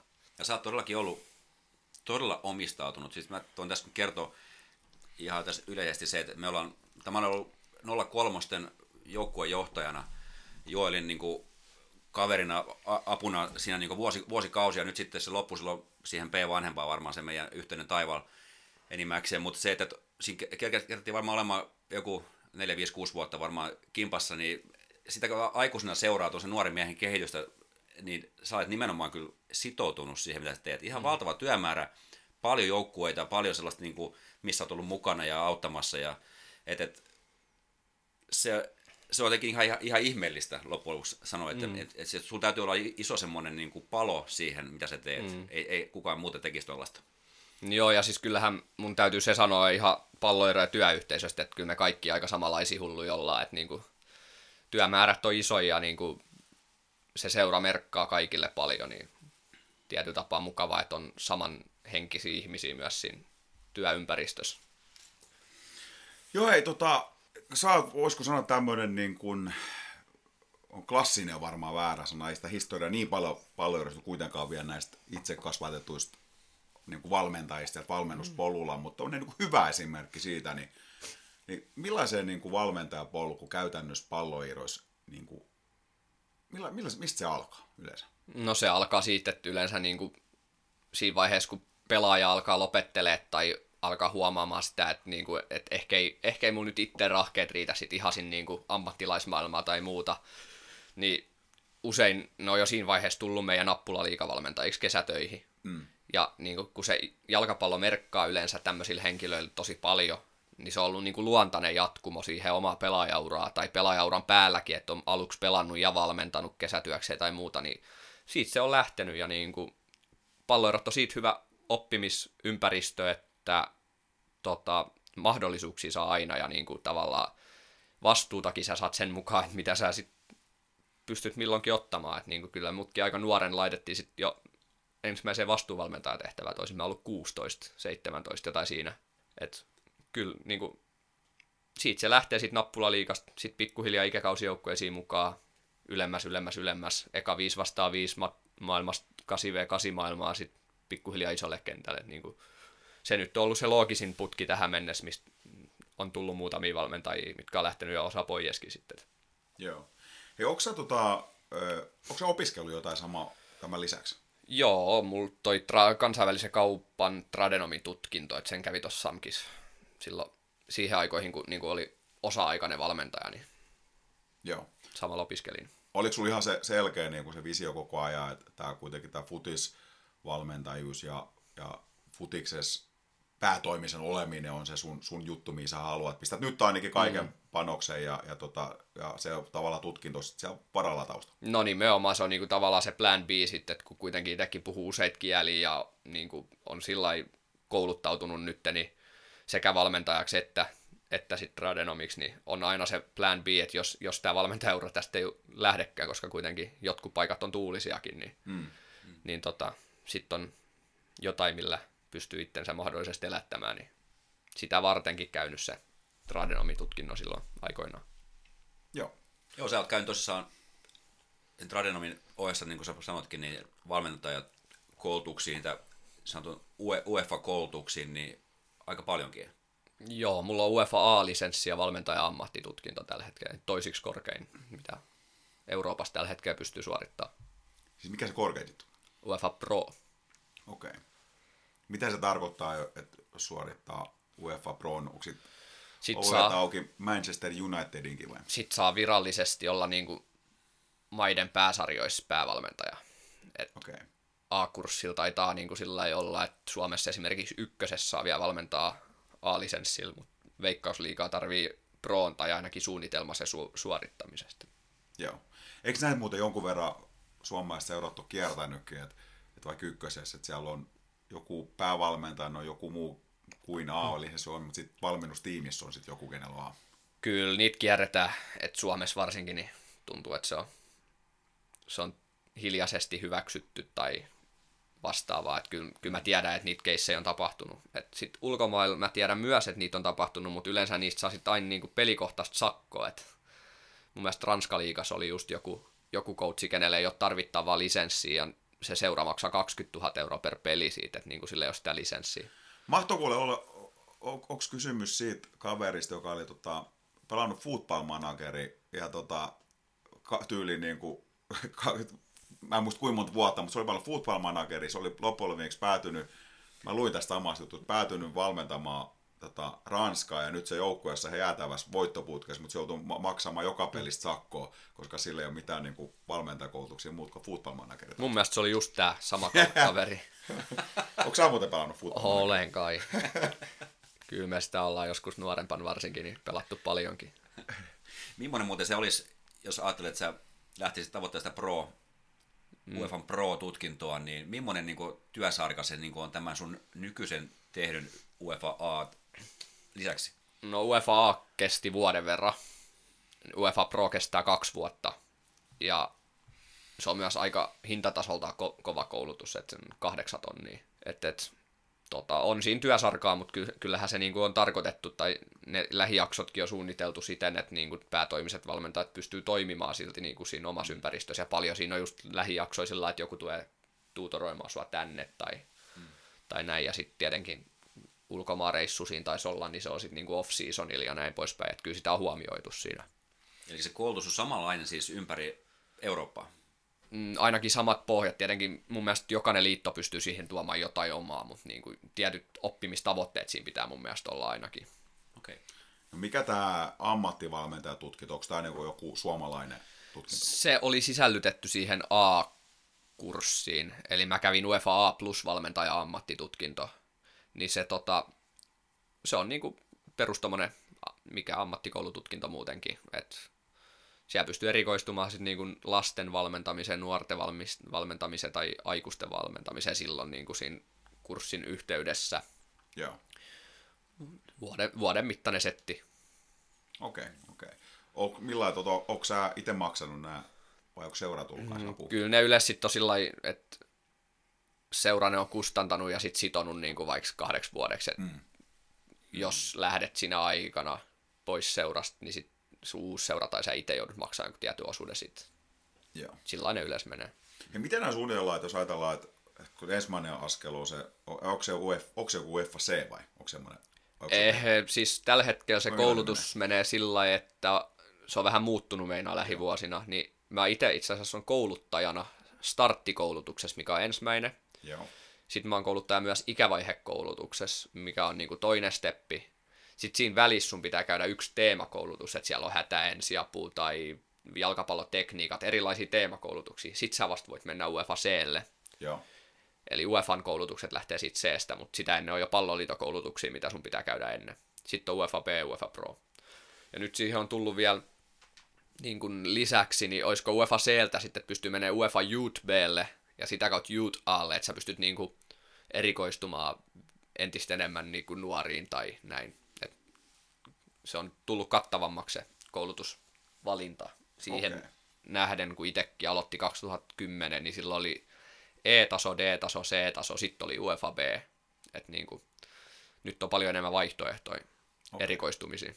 No miten tämä Valori sitten menee, että et, tota, siinä tulee nyt joku innokas, innokas tota, vaikka 16-vuotias lopettaa e, pelaajauraan, mutta lähtee valmentaa nappulaliikaa ja, ja onko siis Hörkön Kimmo, kun katsoi, että tuossa kaverissa olisikin niin kuin potentiaalia, ja, ja tota, niin lähdetäänkö tekemään jotain suunnitelmaa, että milloin mennään mihinkin koulutukseen ja millaista joukkueet missäkin vaiheessa tulisi mukaan ja milloin viisi vasta viisi peliä, milloin valmis etenemään sitä mm. eteenpäin. Niin. Ehkä se lähtee siitä kuitenkin, että ei, ei työnnetä liikaa tavaraa kerralla, ettei ne pelästy ne, mm. Ne aloittelevat valmentajat, vaan siis enemmän sillä että me kaikki, ei pelkästään Kimmo, mutta kaikki, ketä tuossa pyörii niin seuraa arjessa, niin kyllä me, me jonkunnäköinen kuva saadaan kaikki niistä henkilöistä, ketä meillä on esimerkiksi kesätöissä. Ja sitten me niin kuin niitä lähdetään sitten miettimään, että hei, tätä me voitaisiin pyytää niin kuin valmentamaan vaikka meidän kuusivuotiaita poikia apuvalmentajaksi tai muuta. Mm. Ja sitten sit sitä kautta pikkuhiljaa, kun ne tulee siihen toimintaan mukaan, niin sitten me aletaan tyrkyttää niin sitä starttikoulutusta ja sitten siitä vuosi eteenpäin niin ikävaihekoulutus, niin sitten se putki niin kuin myös niiden koulutusten osalta lähtee. He voisiko muuten tuommoinen hyvä valmentaja niin tulla vaikka jostain tämmöisistä, ajatellaan joku isävalmentaja jossain juniorijoukkueessa, mikä olisi vähän kokeneempi jo. Vaikka tuonne sanotaan Teemu ikäinen, Teemu innostuisi mm. nyt, että lähdetään 50 nyt kouluttautuu. Voisiko Teemus tulla vielä hyvä valmentaja? Joo, ilman muuta. Siis tervetuloa koulutukseen vaan. Ei siis, miksei. Tosi, tosi hyviä isävalmentajikin meillä on niin kuin mm. seuras, mitkä tekee tärkeät pyytteetön duuni sen eteen, että niin kuin seura-arki olisi mahdollisimman laadukasta. Varsinkin nuorissa on paljon niitä.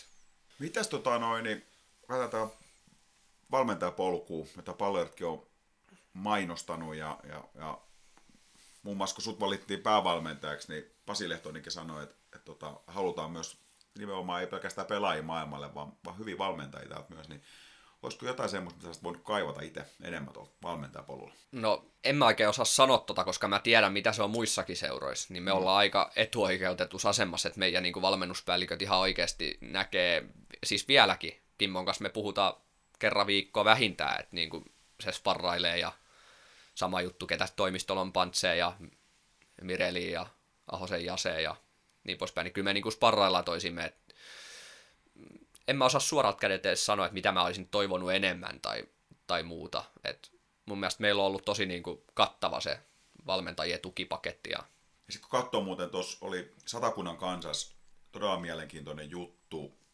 oli niin kuin laji kuin laji, niin, niin tota päätoimisten niin kuin määrä satakunnassa, niin palloerot oli siinä aika korkealle. Mm. Tässä on futiksessa olikin korkeimmalla siinä, mikä päätoimisten määrä, niin, niin tuossa näkee, että palloerot on satsannut mm. nimenomaan valmennukseen. Ja se käsittääkseni paljon se kasvu on tullut pääsääntöisesti sieltä niin kuin valmennuksen kautta. Joo. Päätoimisen. Joo, siis nyt tähän meillä tuli just esimerkiksi Ahosen Jasper just, niin hän on käynyt sen saman polun, mitä mä oon käynyt. Joo nyt on tuo pienemmässä päässä sit niinku päätoimisen ja hänellä on sitten muitakin vastuualueita, mutta kuitenkin niin siinä on viimeisin, niin kuin, ketä on käynyt sen putken läpi siihen päätoimisuuteen asti. Joo. Hei, tota, tommonen, voi itse miettiä, että kun en ole, en ole koskaan mitään kursseja käynyt, ja, ja tota, UFAt ja, ja, ja B ja, ja Brot ja ammattivalmentajatutkinnot, niin siis mitä ne käytännössä niin kuin harjoituskentälle tuo? Siis käydäänkö siellä läpi ihan niin kuin, että tässä on tämmöinen harjoitus, laita noin keilat tonne ja toi tonne. No, ei, ei, ei, ei, se kyllä ihan tommoista. Et se on enemmän niin kuin sitä teoriaa, että sä opit ymmärtämään sitä peliä itsessään ja sä opit luomaan ratkaisuja, miten sä pystyt harjoituttaa tai tiettyä teemaa tai sä, pyst, sä opit analysoimaan videolta sun joukkueen pelaamista ja mitä asioita sun pitää kiinnittää huomioon. Ehkä se on enemmän tommosta kuin sitä, että niinku, laita nyt tää tötsä tohon ja tää tähän. Että niinku. No missä opitaan sitten se, että Velkras on huomennut edustusjoukkueen treenit, niin mm. mistä, oletko päättänyt jo, että mitä se huomenna tehdään ja, mist, mist, ja millainen harjoite se on. Niin mul, mul... Kyllä se lähtisin prosessissa ihan sieltä starttikoulutuksesta, että niin kuin miten me saadaan se harjoitus tehokkaaksi mm. ajankäytöltään ja millainen se harjoituksen rakenne pitäisi olla ja tää, ne on niin kuin niitä ihan ekojen koulutusten niin kuin juttuja, mutta toki sitten tietenkin se on eri asia, kun sä koutsaat kuusivuotiaita lapsia, kuin se, että sä koutsaat edustusjoukkueet että niin kuin esimerkiksi just jotain harjo- harjoituksen rakennet, niin mun mielestä se tulee aika loogisesti siinä mukana koko ajan, että mitä korkeammalla koulutustasolla sä meet, niin sitä niin kuin vaikeampia, kompleksisempia asioita niin kuin siellä koulutuksen sisällöissä on. Kato, siis mulla tuli tää ihan, mm. siis, että mä olin tota, tyttäreeni joukkueen isävalmentajan jonkun aikaa, kunnes työkuviot tuli vähän siihen eteen, mutta siis kyllä mulla piti ihan se, että, että kun toi Janina Jalonen laittoi ne, mitä mm. niin kuin enstreeneissä tapahtuu ja millainen mm. se harjoitus, siinä on se kuva, että et, et, mihin, mihin, mihin laitetaan tietyt tötsät, niin kyllä mä kuulin kannykkä kädessä, mä katsoin toi tötsä, toho, toi, toi, toi, mm. tohon, ja, ja sitten sai se idea siitä oikein, että mitä tässä niin kuin tehdään, ja sitten tavallaan siitä se lähti, niin mä rupesin itse miettimään, että jos, jos olisi se valmennushomma niin kuin edennyt, niin, niin mä kannoin siitä eniten stressiä, että, että mitä niin kuin niissä harjoituksissa tehdään, ja, ja just tämä, että mitä tulee mihinkin, ja, ja Mm. ei, ei ollut mitään semmoista takaraivoa, mm. osunut heti heittää. Mutta niin mut toi, toho oppii niin kuin ajan kanssa. Mm. Et kyllähän se oli hyvin päävalmentajat tehty sitten, että niin kuin se oli laittanut teille kaikki tarkat ohjeet, että mm. mihin laitetaan maalit ja näin, että niin kuin, tavallaan mm. siihen oppii. Ei kai siinä. Ait Joel, olet edelleenkin nuori mies mutta olet tuossa omalla valmentajaurallasi niin valmentanut hämmentävästi niin kuin jo monenlaisia niin kuin ryhmiä. Et olet ollut 03 ikäkausi valmentaja tai ikäkausi joukkueen valmentajana vuosia ja sitten samalla sä oot valmentanut niin aikuisten miesten joukkueita, jos on varmaan ollut paljon sun ikäisiä, sua vanhempiakin pelaajia. Miten tämä kaikki niin kuin, sun omassa päässä on mennyt? Siis niin kuin se, että, että mitä, miten se niin kuin, tuntuu valmentaa eri ikäisiä ja, ja, ja kuinka sä olet siitä suoriutunut? No siis, tota, tietenkin se oma niin kuin heittäytyminen ja kaikki on ihan erilaista riippuen siitä, tai eri tyylistä, että minkä ikäisissä oot, että niin kuin tosi nuoris, niin sun pitää olla tosi tsemppaava koko ajan niin kuin äänes ja niin kuin suunnilleen äänikäheenä, että niin kuin se, sen saa sen harjoitteen toimivaksi ja että siellä tapahtuu terävi, terävästi asioita. Sitten taas ehkä edustusjoukkueessa, niin tai aikuisten parissa, miksei myös jo B-juniori-ikäisissä, niin kyllä mä, mun niin menee enemmän aikaa siinä harjoituksen sisällössä siihen, että mä analysoin, että mitä siellä tapahtuu niin kuin siellä, siellä kentällä, että et me saataisiin mahdollisimman tehokkaasti oikeanlaisia asioita niin kuin harjoiteltua. Et siinä on ehkä semmoiset niin kuin isoimmat erot niin kuin kärjistetysti tosi nuorten ja aikuisten kanssa. Sitten taas niin kuin, myös niin kuin henkilökohtaamiset on erilaisia, mm. että niin kuin, tietenkin aikuisten kanssa niin välillä joutuu kivastakin niin kuin sanavaihtoa tekemään, mutta sitten taas lasten kanssa on yleensä sitä, että niin kuin sä, sä autat niitä kehit, niin kuin löytämään niitä oike, omia kehityskohteita, omia heikkouksia ja myös niin kuin vahvuuksia positiivisuuden kautta ja niin kuin semmoisen niin kuin tsemppaamisen kautta ja tä, mm. näin. En mä sano, että ei sitä tehdä edustusjoukkueessa, mutta niin kuin ehkä se korostuu niin kuin mm. nuoremmissa. Niin kun ajattelee, muista omia edustusjoukkueen taustoja, niin silloin oli aikamoiset ikäerot edustusjoukkuessakin, että, että olisiko nuorin tyyli ollut Aleksi Toivon ehkä 16-vuotias mm. silloin ja Vasile Martsis 43 vuotta, mm. niin, niin mä sanoin, että kun siinä on niin kuin Myrtsi, Vasile Martsis, niin kyllä sitä pitää ehkä lähestyä vähän eri tavalla kuin Myrtsi 16-vuotiaasta se on Aleksi totta. Taivosta. Se on totta. Mutta sitten taas, niin jos mietitään tämänhetkisiä sopimuspelaajia, mm. niin mä oon vanhempi kuin yksikään pelaaja. Aivan. Et niin kuin, nyt se tilanne on jo se, että kuitenkin tavallaan ei ole, ei ole mua vanhempia pelaajia siellä totta. ringissä mm. sopimuspelaajissa. Totta. Hyvä tarkennus. Palataan niin. tuohon. Mm-hmm. Hei, millaiset tavoitteet Joel sulla on sun valmentajauralle? No siis toi on tietyllä tapaa hankala kysymys, koska nyt kuitenkin on niin kuin sillä asettunut Raumalle ja viihtyy täällä, mutta niin kuin, kyllä, kyllä mä nyt on kirjannut omiin tavoitteisiin sen, että joskus niin kuin jos, jos oma valmentajuuden taso riittää, niin pystyisi niin kuin valmentaa jonkun pätkää esimerkiksi ulkomaille ja saa siitä niin kuin ihan elämäkokemustakin. Et se se, se niin kuin on semmoinen tuolla takaraivossa semmoinen tietynlainen niin kuin, toivomus, että joskus pystyisi siihen. Mm. Aika näyttää sitten, että mihin, mihin pystyy. Mm. Pelaajilla usein on sellaisia omia tavoitteita, että, että mä kehityn ja pääsen pelaamaan vaikka edusjoukkueeseen ja sitten vaikka ylemmille saaretasoille ja vaikka maan korkeampaa liikaa, voittaa mestaruuden, tämmöisiä tavoitteita. On, onko valmentajalla tällaiset tavoitteet niin kuin esimerkiksi ihan konkreettisesti, että mä, mä haluaisin olla joskus korkeammassa sarjatasolla voittaa mestaruuden? Mm, no totta kai on. Kyllä, kyllä niin kuin se kilpailu itse houkuttaa, että se, se on se yksi, niin kuin mikä on jalkapalloa joskus koukuttanut, että niin kuin kaikki ne tunneskaalat häviöstä voittoa ja niin poispäin, niin se on jotain semmoista, mikä niin kuin itsellä tosi tärkeää ja minkä takia niin kuin pyrkii antamaan itsestään joka, joka päivä se parhaa.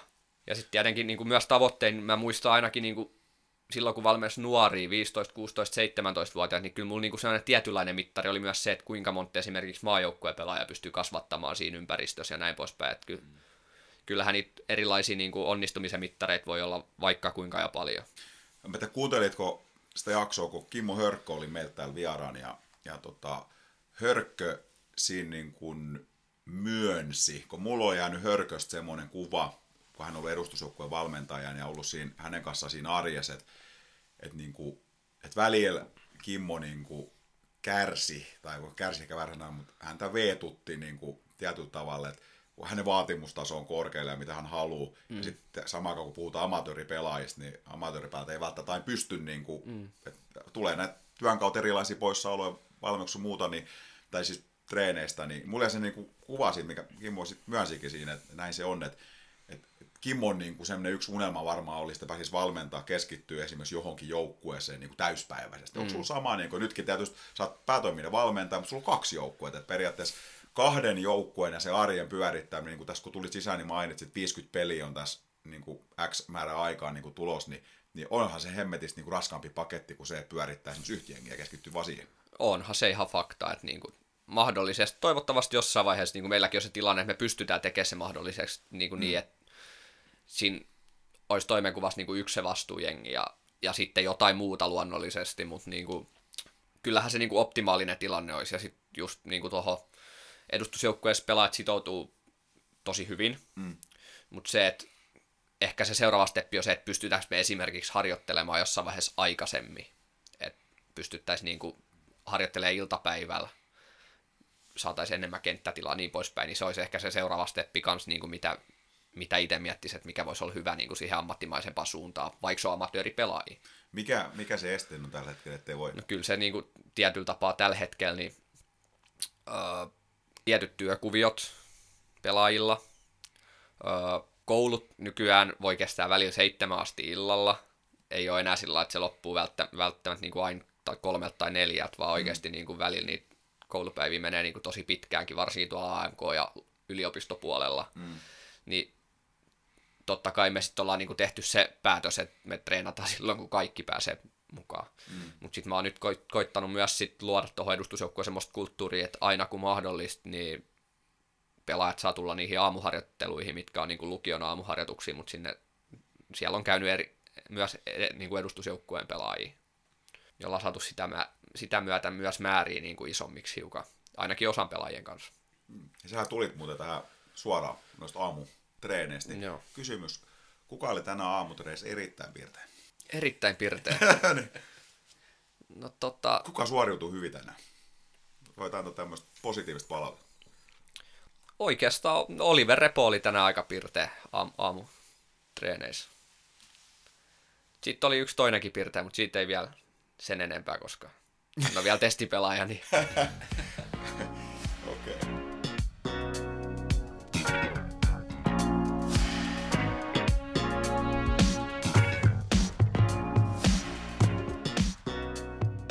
Hei, tää on Äijän podcast ja tänään paljon futisasia. Meillä on vieraana paljon edustusjoukkojen päävalmentaja Joel Krasso ja, ja tota, pureudutaan nyt tuohon edustusjoukkueen tämänhetkisen tilanteeseen ja, ja tota, vähän pohditaan jo tulevaa kautta ja ennen kuin mennään sitten heitetään vähän rankingia, mikä ei ollut taaskaan helppo tehtävä. Kyllä tälle niin kuin viestinnästä kiinnostunut ihmisen pitää vaan niin kuin ihmetellä, että tuolla on edelleenkin niin kuin kakkosessakin jengejä, että on viime kauden joukkueet siellä ja hyvin vähän niin kuin hintsusti tietoa saatavilla, mutta ehkä siinä tulee sitten siinä, että jotkut jengit on oman kaupunginsa viidenneksi, kuudenneksi seuratumpi futisengi. Ehkä niistä korostuu enemmän ne kaupungin ykkösjengit, jotka hoitaa nämä paremmin, mutta joka tapauksessa silti pitäisi, pitäisi nämä asiat kunnialla hoitaa. Mutta hei, tota, sut valitti tosiaan paljon edustuksen päävalmentajaksi ensimmäinen, niin oliko se sulla yllätys? No ei se mikään suuri yllätys ollut. Että niinku, mä, mä itse sanoin näillä sanoilla syksyllä, ehkä syyskuussa, että mä oon valmis ottamaan sen tota, va, niinku roolin, mikä seura näkee niinku, loogisimmaksi ja parhaimmaksi mulle. Et, niinku, sanoin itse tavallaan sitä kautta, että on myös se edustusjoukkojen niinku, ok minulle. Et, tietenkin halusin, halusin mielessäni sitä, että pääsis nyt testaamaan siinä vielä hieno, hieno niin kuin lähtökohta, että seura noussut takas palloliitosarjoihin niin kuin kakkoseen. Ja... Mm. Tota, siinä jutussa silloin, kun sut valittiin, niin mun mielestä Pasi Lehtonen, palloiden kilpailupäällikkö, mainitsi, että, olit myös vaihtoehto silloin, kun toi Scott Green tuli aikoinaan. Koeksä, että sä oot nyt kuinka paljon valmempi, var, valmempi, mm. kuinka paljon valmiimpi ottamaan tämän pesti kuin silloin esimerkiksi? No luontaisesti on, on niin kuin tietenkin edustusjoukkueen ikärakenne ensinnäkin on niin kuin nuorentunut mm. siitä, jolloin niin kuin se tarkoittaa sitä, että mä oon noin kahta kolmasosaa valmentanut junnuputkes vähintään vuoden kaksi, että mm. niin kuin tuttui pelaajia ja hekin myös tietää mun toimintatavat ja näin, niin on, onhan se niin kuin helpompi mennä siihen kuin sitten, että kun siellä on niin kuin vielä huomattavasti mua vanhempia pelaajia, ketkä on niin kuin marinoitunut siinä ympäristössä niin kuin, ja nähnyt kaiken näköistä, niin ehkä, mm. ehkä sillä helpompi. Joo, ja on niin, silloin kun sä sut valittiin siihen, niin Länsi-Suomessa, niin, niin tota, entinen palvelun pelaaja, toimittaja Eetu Setänen kirjoitti, että Krasson vahvuuksien kuvaillaan olevan niin sanotusti videoklippitasolla. Hän on ahkera valmentaja, joka hallitsee pelin analysoinnin ja opettamisen teoriatasolla. Plussaksi voidaan laskea myös se, että Krasso tuntee pelaajansa edeltä sen metodit entuudestaan hyvin. Kysymysmerkit ovat auktoriteetissa kylmässä tuloksenteossa. Krasson ainoassa ase- aiemmassa aikuisten tason pestissä Paller juniorista koostuva reservijoukkue päätyi nelosessa kahdesti putoamisen oikeuttaville sijoille. Mitä ajatuksia tämä herätti susta? No Eetu tekee työtänsä. Pitää saada lukijoita, niin hmm. tiety, tiety tapaa on oikeita asioita, mutta on myös yksi ainakin iso asiasisältövirhe, että niin kuin mehän reservijoukkueen kanssa edelliskauden menattiin nousta kolmoseen. Mm. Et viimeisessä pelissä Piff meni maalieroilla niin kuin ohi Piff 2. Et se nyt ehkä pieni tommonen juttu, mutta ei, yleisesti ihan oikeitakin asioita. Siis varmasti, varmasti niin kuin vahvuudet menee just noin kuin sanot, niin kuin tuossa lueteltiinkin. Voin, voin allekirjoittaa, että ne on osakseen mun vahvuuksia ainakin. Ja sitten niin kuin, onhan se varsinkin ulkopuolisen näkökulmasta, niin saattoi olla semmoinen, että mitenköhän toi auktoriteetti ja noin, noin niin ymmärrän täysin niin kuin sen näkökulma, mutta sanotaan, että tähän mennessä ei ainakaan, okei, ei ole vielä kilpailullisia pelejä pelattu, mutta ei ole mitään ongelmia sen enempää tullut sen kanssa, että niin kuin, paljon me tehdään pelaajien kanssa sillä, että me keskustellaan tietyistä asioista, mm. ja mä annan niin kuin heijäkin tuoda omia mielipiteitä, että en mä ole semmoinen, että mä menen sanomasin, että me tehdään näin, vaan niin kuin, että se on enemmän semmoinen prosessi, että kaikki vaikuttaa siihen. Ja mä oon ymmärtänyt, että, että sä johdat aika paljon niin kuin tiedolla ja, ja pyrit niin kuin siihen, että sulla on faktaa. Mm.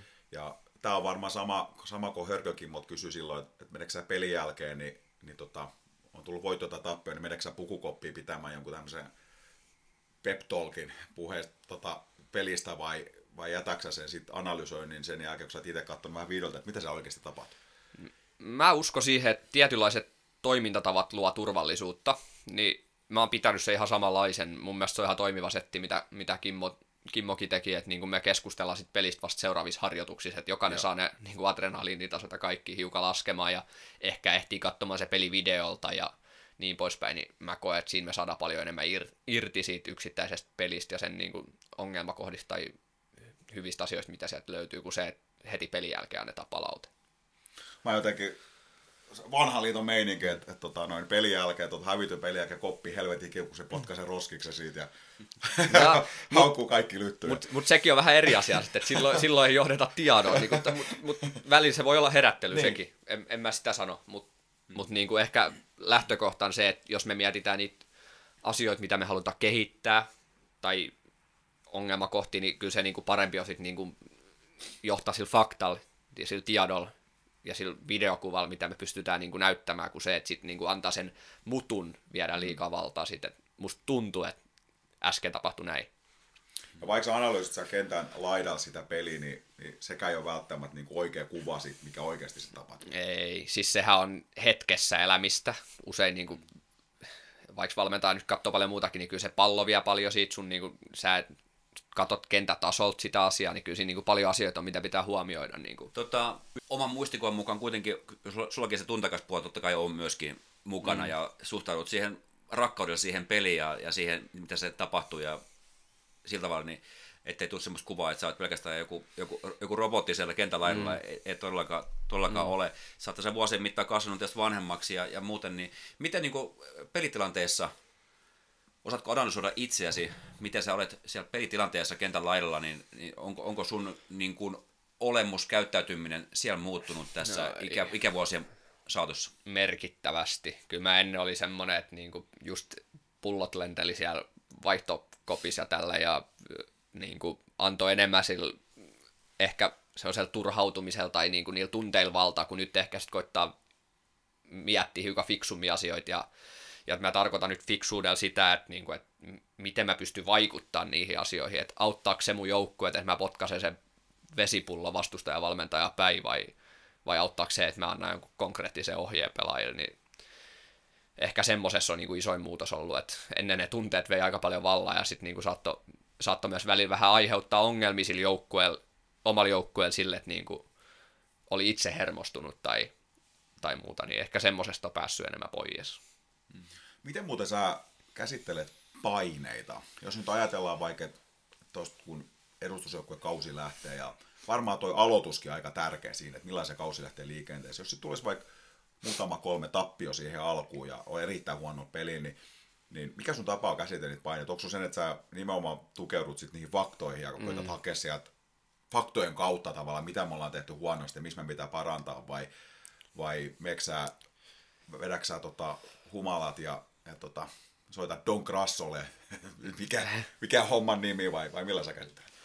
Niin, siis kyllä mä näen sen niin kuin, tota, kyllä mä näen sen paremmaksi vaihtoehdoksi, että koittaa sillä tiedolla johtaa siinäkin vaiheessa ja niin kuin, pysyy itse rauhallisena, perustaa kaiken toiminnan faktoihin ja usko siihen, että jos tekee itse niin kuin, joukkueena parhaansa, niin se, se myös ennemmin tai myöhemmin palkitaan. Et en mä, en mä ole hirveä stressaaja sillä, että ei tarvi soittaa Don Crassolle, että laita sikkarileikkuri valmiiksi.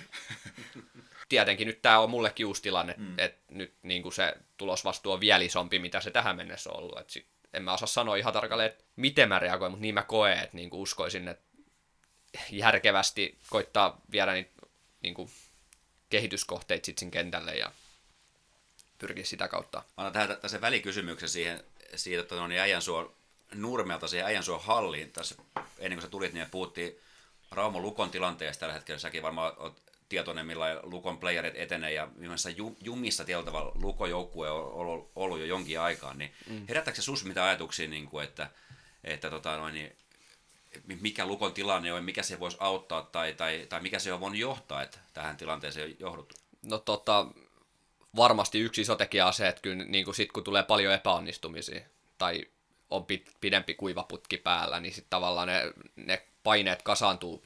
Et, no tiettyjä henkimaailman juttuja semmoiset, että jos hyökkäjä on hyvässä maalivireessä tai sitten, että ei mene mistään sisään, niin tavallaan se, että usein se vaatii sen, että saa niitä niin onnistuneita toistoi ja sitä kautta niin ehkä se onnistumisen pelitilanteessa, niin sitten se aukeaa. Mutta selkä seinää vasten nyt pelaa ja mm.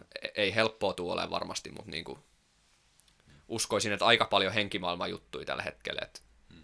Kuitenkin se joukkue oli voittava joukkue syyskierroksella ja oli niin kuin pitkää vielä niin kuin ihan sarjakärjässä, niin kuin runkosarjassa, niin, niin tota, kyllä ne yllättävän paljon merkkaa.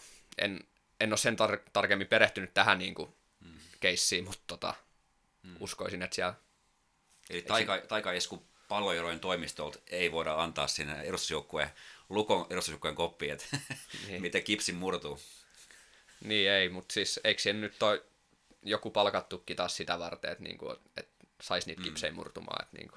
Kyllä. Ja mitä tämmöinen muuten, että jos ajatellaan paljon, että Elias Ahde, niin hän on ollut aika, aika niin kuin hyvä itseluottamus ja raikkaa tahdilla vetänyt niin kuin viime kaudella ja nyt harjoituskaudellakin ja, ja, ja ei, enää mitään syytä, miksi se ensi kaudellakin. Toki kakkonen on mm. huomattavasti kovempi kuin kolmonen, että ei varmaan niin paljon välttämättä pääse, mutta aika runsaasti hän tekee kyllä maaleja sit ihan maali edeltä ja mm. edestään varmaan hyvä siinä kakkosessakin. Mutta jos hänelle tulee vaikka, niin kuin erittäin vaikka, että ei vaan uppo pallopussiin, niin mitä tuommoista niin harjoituskentällä niin kuin auttaa? Että kun sanotaan, että on toistoin, niin onko se esimerkiksi ihan vaan niin maalitekoharjoituksia ja sitä kautta niin se hyvä fiilis? Niin, siis kyllä mä nyt niin kuin aika kylmästi laittaisi vaan tekemään niitä toistoja, maalitekotoistoja niin kuin pelissä tai harjoitustilanteessa, että tota, saa sitä itseluottamusta sitä kautta siihen pelitilanteeseen, että sit kun se yksi paikka tulee, niin on kylmä, siinä, niin kylmä viile ratkaisu siinä. Että niin kuin, mm. On siinä sitten paljon just sitä, että niin kuin, miten sä pystyt ruokkimaan se pelaaja itseluottamusta myös niin kuin kentän ulkopuolella tai muuta, mutta niin kuin, ei ole ihan helppoja hommia. Mm. Jos palataan takaisin tuohon tuohon, tuohon niin fudiskentälle ja, ja tota, sun tulevan kauteen joukkueen kanssa, niin tuleeko pelitapaan paljon muutoksia verrattuna siihen, mitä Hörkkö teki vielä viime vuonna? No, en mä, ihan hirveästi mä en lähde mitään pelitavallisia asioita niin kuin avaamaan, mutta kyllä niin kuin se, mitä me ollaan nyt nähty ja varmasti niin kuin, ketä nyt on käynyt katsomaan meidän pelejäkin, niin paljon siinä on samaa mitä viime kaudella. Et kuitenkin me halutaan seuranakin pelata tietyn tyylistä jalkapalloa. Tietenkin nyt tulosvastuu on isompi, mutta niin kuin se, että en mä näe, että me aletaan mitä radikaaleja muutoksia tekee, koska runko on pysynyt samana. Se on ollut toimiva tapa niin enemmänkin pieni, pientä hienosäätöä ja ehkä niinku jotain pieniä, pieniä yksittäisiä niin kuin, muutoksia sillä että pystytään tekemään esimerkiksi peli sisäs jotain. Toki, toki niitä on varmasti Kimmonkin kanssa käyty läpi, mutta viime kaudellakin kuitenkin suurimmat osat niin peleistä niin oli aika selkeitäkin lukemia ja näin poispäin, niin ei ollut semmoista välttämättä hirveän usein tarvetta ainakaan semmoiseen kirjavaihteella tai muuta, että niin kuin, mm. siihen nyt ehkä pitää enemmän kiinnittää huomioon, koska todennäköisesti tulee huomattavasti paljon tasaisempia matseja niin kuin tulevalla kaudella. Niin. Mm. Ja nyt mun käsittääkseni niin ajatella edelliskautta ja verrattu viime kauteen, niin Kimmokin jonkun verran suoraviivasti sitä peliä. Mm. Ihan jo senkin kautta, että millainen niin kuin materiaali oli käytössä ja, ja palloiraha oli niin kuin tuhotti aika moni puolustus viime kaudella siinä mm. lope, nopein laidoilla ja palloa keskustaa. Aika niin kuin sama sapluuna, mutta sitä on vaan vaikea, vaikea niin kuin puolustaa. Niin, mm. niin varmaan ihan liian järkevääkin. Niin kuin samat, suurin piirtein samat pelaajat siellä kuitenkin tulee ensi mm. olemaan, niin samankaltaista mm. peli pelata. Kyllä, joo, ja siis kyllä me nyt aika hyvin ollaan tehty tuho monissa matseissa, niin kuin tässä harkkakaudellakin ihan samalla sapluunalle, että niin kuin, kyllä mä luottavainen siihen on, että niin kuin, ei meidän ihan hirveitä muutoksia kannata välttämättä edes tehdä. Yes. Eli tosiaan se on varmasti järkevä liike olla niin kuin, muuttamat hirveästi, aika radikaalisti. Että nyt ajattaisiin pelaa ihan täysin erinäköistä futista, mm. futista mitä tota, aikaisemmin. Ja, ja niin kuin todettu, niin seurassa on tietty linja ja, ja pelata tämmöistä mm. palloerot tapaa pelata jalkapalloa. Hei, semmonen palloerto sarja nousia. Kakkonen on huomattavasti kovempi sarja. Mun mielestä näkyy jo tuossa harjoituspelissä, kun oli Vaasa IFK vastassa, niin siinä näkyy ehkä se, mä en tiedä ihan tarkkaan, oliko se niin kuin millainen, oliko se ykkösjoukkue, oliko se paljon junioreja mukana, mutta se ainakin, mikä siinä näkyy ihan selvästi niin kuin tämmöisen amatöörikin silmään, niin oli ainakin niin kuin fyysisesti tuollainen niin urheilullinen joukkue, mm. mitä taas kolmosessa on niin kuin vähemmän vastassa, mm. niin millainen ero sun mielestä kakkosen ja kolmosen välillä niin kuin sarjatason? Sanotaan näin, että siinä ei välttämättä ole suurta ero siinä kolmosen kärkijoukkueen ja kakkosen heikomman joukkueen välillä, mutta sitten se kolmosen kärkijoukkue ja kakkosen kärkijoukkue, niin siinä voi olla aika iso ero. Et niinku tota, se tietenkin riippuu niin siitä, niinku, että miten, miten mikäkin seura saa niinku joukkueet kasaan ja näin, ja on monen asia summa, mutta näin mä sen niinku näkisi. Joskin kyllä täytyy sanoa, että esimerkiksi tänä vuonna nyt tuleva lännen kolmonen on ihan hemmetin kova tasoinen. Mm. Että siinä on niinku mennyt Obu FKH mennyt muutama pelaaja viime kauden no, nousia Salpasta, sitten nyt just Sami Rähmönen ja Solomon Duah meni Peimari Unitediin. Ahvenamaa on aina kova. Musa tekee mitä Musa tekee. Niin. Kesim Voka meni Interi. Interi kyllä. Mm. Et se on, mä veikkaan, että se on nyt vielä kovempi se sarja kuin viime vuonna niin kuin mm. keskiarvolta, että siellä on enemmän hyviä joukkueita. Mennä, sen verran me vähän mennään tuon naapuripuolella. Voit vastata tai jättää vastaamatta, mutta mitä mieltä olet mun väitteestä, että tota, mä väitän, että musa saattaa jopa mennä neloseen ensi kaudella. No näitkö pelireserviä vastaan? Näin. En sano mitään. Toki heillä on kolme, kolme nigerialaista. Mä katsoin, että siellä ainakin tämä laitapelaaja oli, oli kyllä erittäin nopea. Se oli sähäkkä. Sähäkkä kaveri, mutta sitten semmoista ehkä tietynlaista louhikkomaista kosketustakin löytyi joukosta. Mutta joo, tota, mitä sä ajattelet palloeurojen edustusjoukkueet, niin mikä on meidän vahvuuksi ensi kaudella? Mä uskon ja toivon, että urheilullisuus on yksi vahvuus. Ollaan vedetty taas kova, kova preseason ja viime kaudelta jo pelaajat on hyvässä kunnossa fyysisesti. Voimaa alla saatu lisää monelle pelaajalle. Ö, uskon, että kaikki puoli niin kuin valmiimpi kamppailemaan, mitä tähän asti. Mm, tota, myös omat pelitavalliset asiat uskon, että meillä on paremmin hallus kuin monella jengillä, mikä kasaa se joukkue vasta nyt tässä maalis-huhtikuussa, että sitten mm. tulee niinku viisi pelaajaa jostain, jostain päin maailmaa ja mm. näin, niin mä uskon, että meillä on niinku tietyllä tapaa se yhteneväisyys ja se niinku joukkueen yhteispeli on niinku paremmalla tolalla, ainakin alkukaudella, niinku mä uskon, että se voi olla meidän vahvuus. Entäs jos mietitään kehitettävää heikkouksia, risk, riski- tai uhkatekijöitä ajatellen ensi kautta? Se ei ole välttämättä riski, mutta yksi on se, että niinku, ollaanhan me, me vieläkin tosi nuori joukkue mm. esimerkiksi, että kuka on ne, tai ketkä on ne kokeneet niinku, se joukkueen eteenpäin puskijat ja semmoiset, niin se voi olla yksi. En sano, että se välttämättä on. Meillä on mun mielestä ihan hyvin niin kuin nyt ottanut sit rooliin tietyt pelaajat siitä. Mm. Niin kuin. Ja sitten, no sitten tietenkin yksi, en tiedä yhtään, ja se ei oikeastaan mua kiinnostakaan sen enempää, että millä budjetilla mikäkin seura liikkuu, mutta kyllähän se niin kuin tietyllä tapaa, en usko ainakaan, että se meidän mikä vahvuus on, että me ollaan siellä niin kuin täällä niin kuin ylhäällä. Et sehän vaikuttaa siihen, että millaisia pelaajia sit kenelläkin on. Mutta. Mm. Ja tuossa harkakauden pelissä tota, FC Tepsin edustusta vastaan ja, ja tota, katoin sitä, itse se VO-palvelu, se oli yllättävän hyvä, tämmöinen mm. automaatti, robottikamera, ja mä katsoin, että se oli siis hyvänlaatuinen kuva. Ja toki äänet väli otti tuuli vasti kiinni, mutta sitä on ihan mukava katsoa, mutta sitä peliä kun katsoo, niin kun mä vertaan sit niin kuin muina kausina, kun me ollaan pelattu sit niin kuin selkeästi niin kuin tuommoista, sanotaan ykkösen kärkitason jengi tai veikkausliikatason jengi, niin ollaan oltu niin kuin aika tavalla enemmän jalois. Siis sikäli, että mun mielestä niin kuin ensimmäisen puolen jälkeen pystyttiin siinä aika hyvin luomaan niin kuin maalipaikkoja. Oli tolppaa ja muutakin. Ja mm. ehkä siinä näkyy se, että kun Tepsi piti sitä palloa enemmän, niin sitä alkoi ehkä kaverit vähän väsymään sitten jo niin kuin mm. toisen, toisen puolen niin ehkä siinä näkee vielä, että tämmöiseen niin kuin ykkösen kärkitasojengiin, niin siihen on vielä sit niin kuin matkaa. Mm, niin, siis siinähän oli ekal puolella, niin mä veikkaan, että pallohallinta oli aika tasa ja molemmilla oli kaksi maalipaikkaa. Tepsi teki vaan molemmista maali. Meillä oli se yksi tolppa ja sitten oli yksi kaukolaukaus, mutta kuitenkin niin kuin laukaukset kohti maalia 2-2. Mutta se, että olihan ne niin kuin, tai se ekan tehdä kappehämälään ja toisen rikuriski, niin oli ne niin kuin heille niin kuin erinomaisilta paikoilta niin kuin tehdyt maalit. Et kyllä me pystyttiin haastamaan se 50-60 minuuttia, sen jälkeen alkoi alko kyllä painaa, ja sitten niinku sen huomasi se, teps, kun Tepsi laittoi tuoret jalkaa vielä siihen, niin ei me saatu enää siinä loppupuolella siinä pelissä niinku pidempi syöttöketju, että käytännössä oli riisto, yksi syöttö, kaksi syöttöä ja ehkä sen jälkeen menetys, että niinku. mut se oli hyvä, nä- hyvä nähdä nyt se taso, että Tepsi kuitenkin varmasti haikailee liikaa, mm. että sen pitäisi olla niitä ykkösen niin ihan kärkiengei, niin pysyttiin kyydissä jonkun aikaa. Joo, muun se, että sen ennen kuin että ei niin pitää hävettävää kyllä ollut siinä pelissä. Ei. Hmm.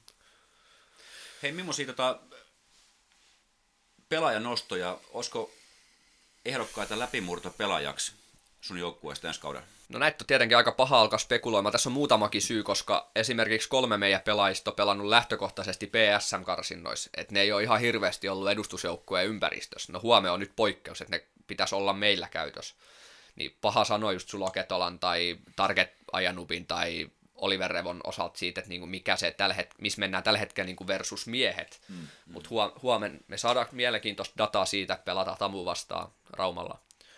Mutta jos nyt yksi nosto, niin kyllä mä se targetin melkein sanoisin, että se voisi olla semmoinen, niin kuin milloin olisi ainakin kaikilla näillä kolmellakin on täydet edellytykset siihen, mutta minkä mä näkisin, että pelipaikaltaakin voisi tuoda meille lisäarvoa niin kuin tosi paljon mikä, lisä, mikä, tai siis mikä peli vaikka ne on?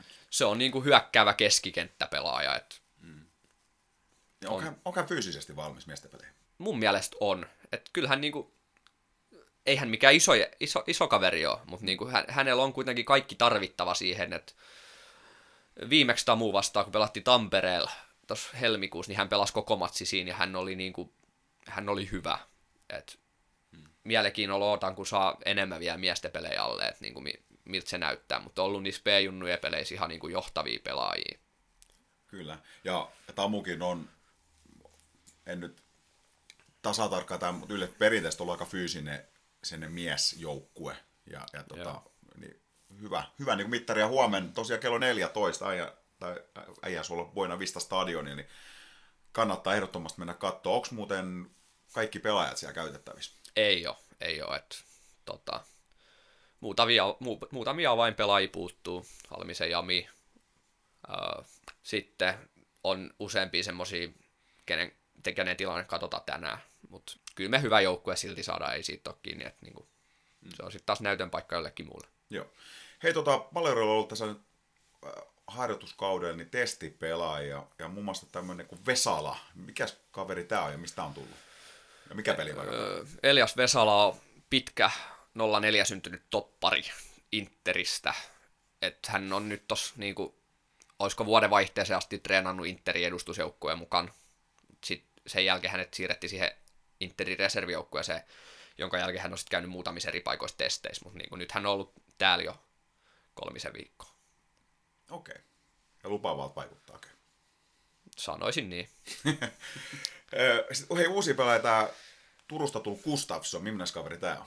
Johansson vai? Eikö Juhansson? Jumala, mä sekoitin taas. Tota, hän on homma. tota, peruspuolustaja, on ihan vahva, niin ensinnäkin hänellä on hyvät molemmat jalat, että niin kuin hän pystyy syöttämään ja laukomaan molemmilla jaloilla, keskittämään molemmilla jaloilla. Ei ehkä mikään semmoinen hirveä hyökkäävä vaihtoehto, mutta niin kuin luotettava puolustava vaihtoehto, että niin kuin tuo lisäarvoa varmasti niin kuin semmoisissa peleissä, missä, missä joudutaan puolustaa paljon ja pystyy pelaamaan topparia ja laitapakkiin, niin hyvä monikäyttöinen pelaaja. Entäs u- tämä Laakso? Hänkin on Raumais uusi tuttavuus. Joo. Tota, hän pelasi viime vuonna Komettojen kapteenin Pohjoislohkos kakkosta. Isot minuutit oli oman joukkueensa johtavia pelaajia. Ja odotan, että hänkin, hän ensinnäkin tulee niinku tuomaan lisää kilpailua niistä meidän keskikentäpelipaikoista. Ja sitten hän on... Keskikentä keskusta. Joo, joo. joo.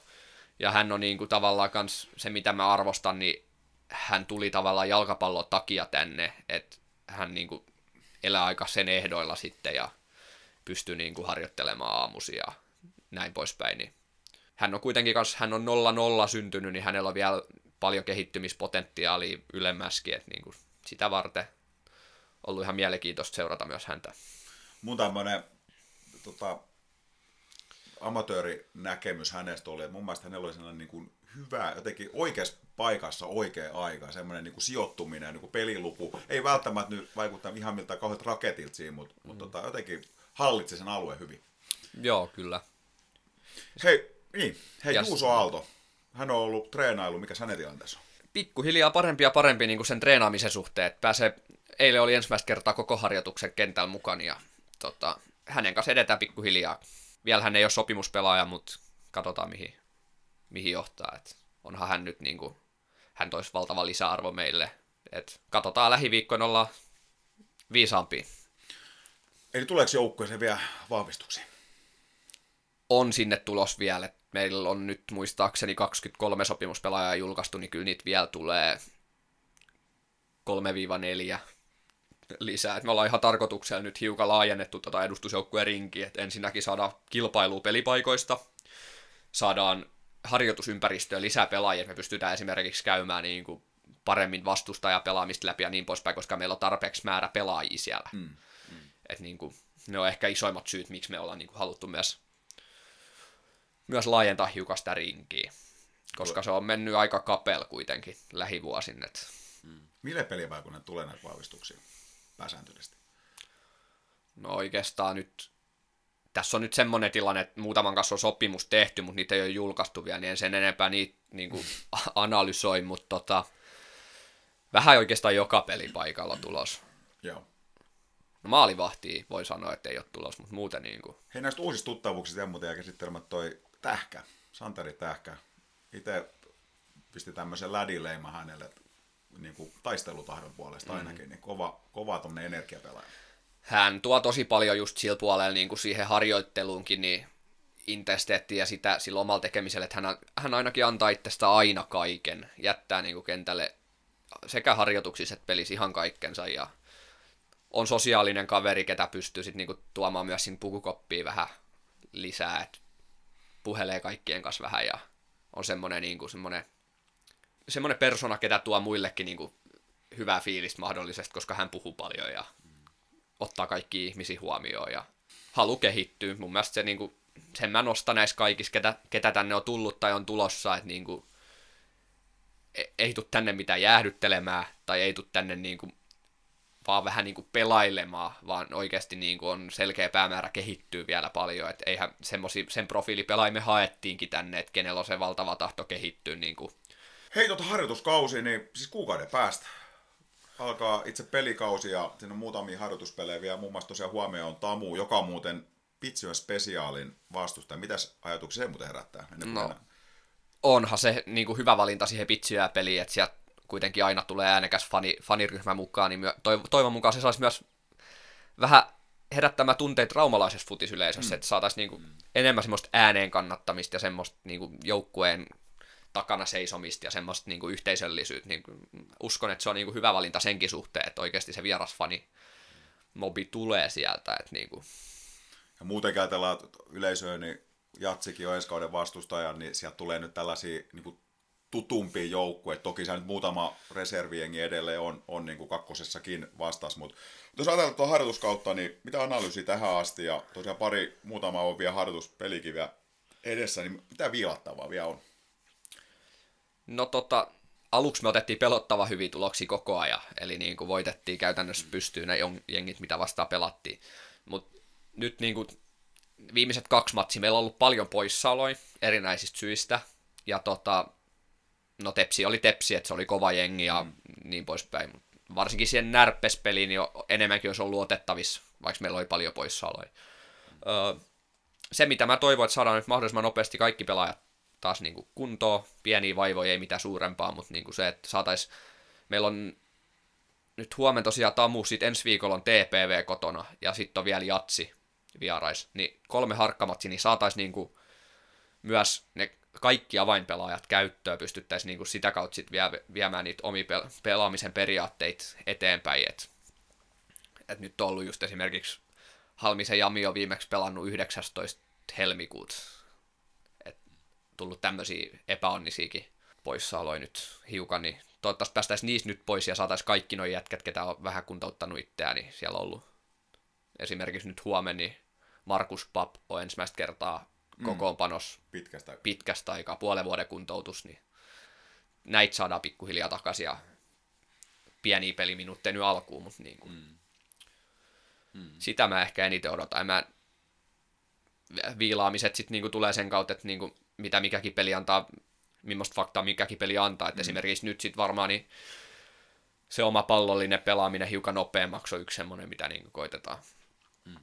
koitetaan parantaa. Kuinka paljon sä käyt joukkueita läpi, jos sun tulee jo, tai teidän tulee jo vastustajia? Onko sun siihen joku oma tietty niin kuin, metodi, mitä sä sen teet aina? helmikuun loppuun asti me ei käyty vastustajasta käytännössä mitään, vaan keskityttiin siihen, että mitä me tehdään siellä kentällä. Mutta nyt mä oon alkanut pikkuhiljaa tuomaan enemmän myös niin kuin, yleensä torstaipäivät on semmoisia, että mä oon näyttänyt vastustajasta klippejä pelaajille, mitä on sitten ollut saatavilla.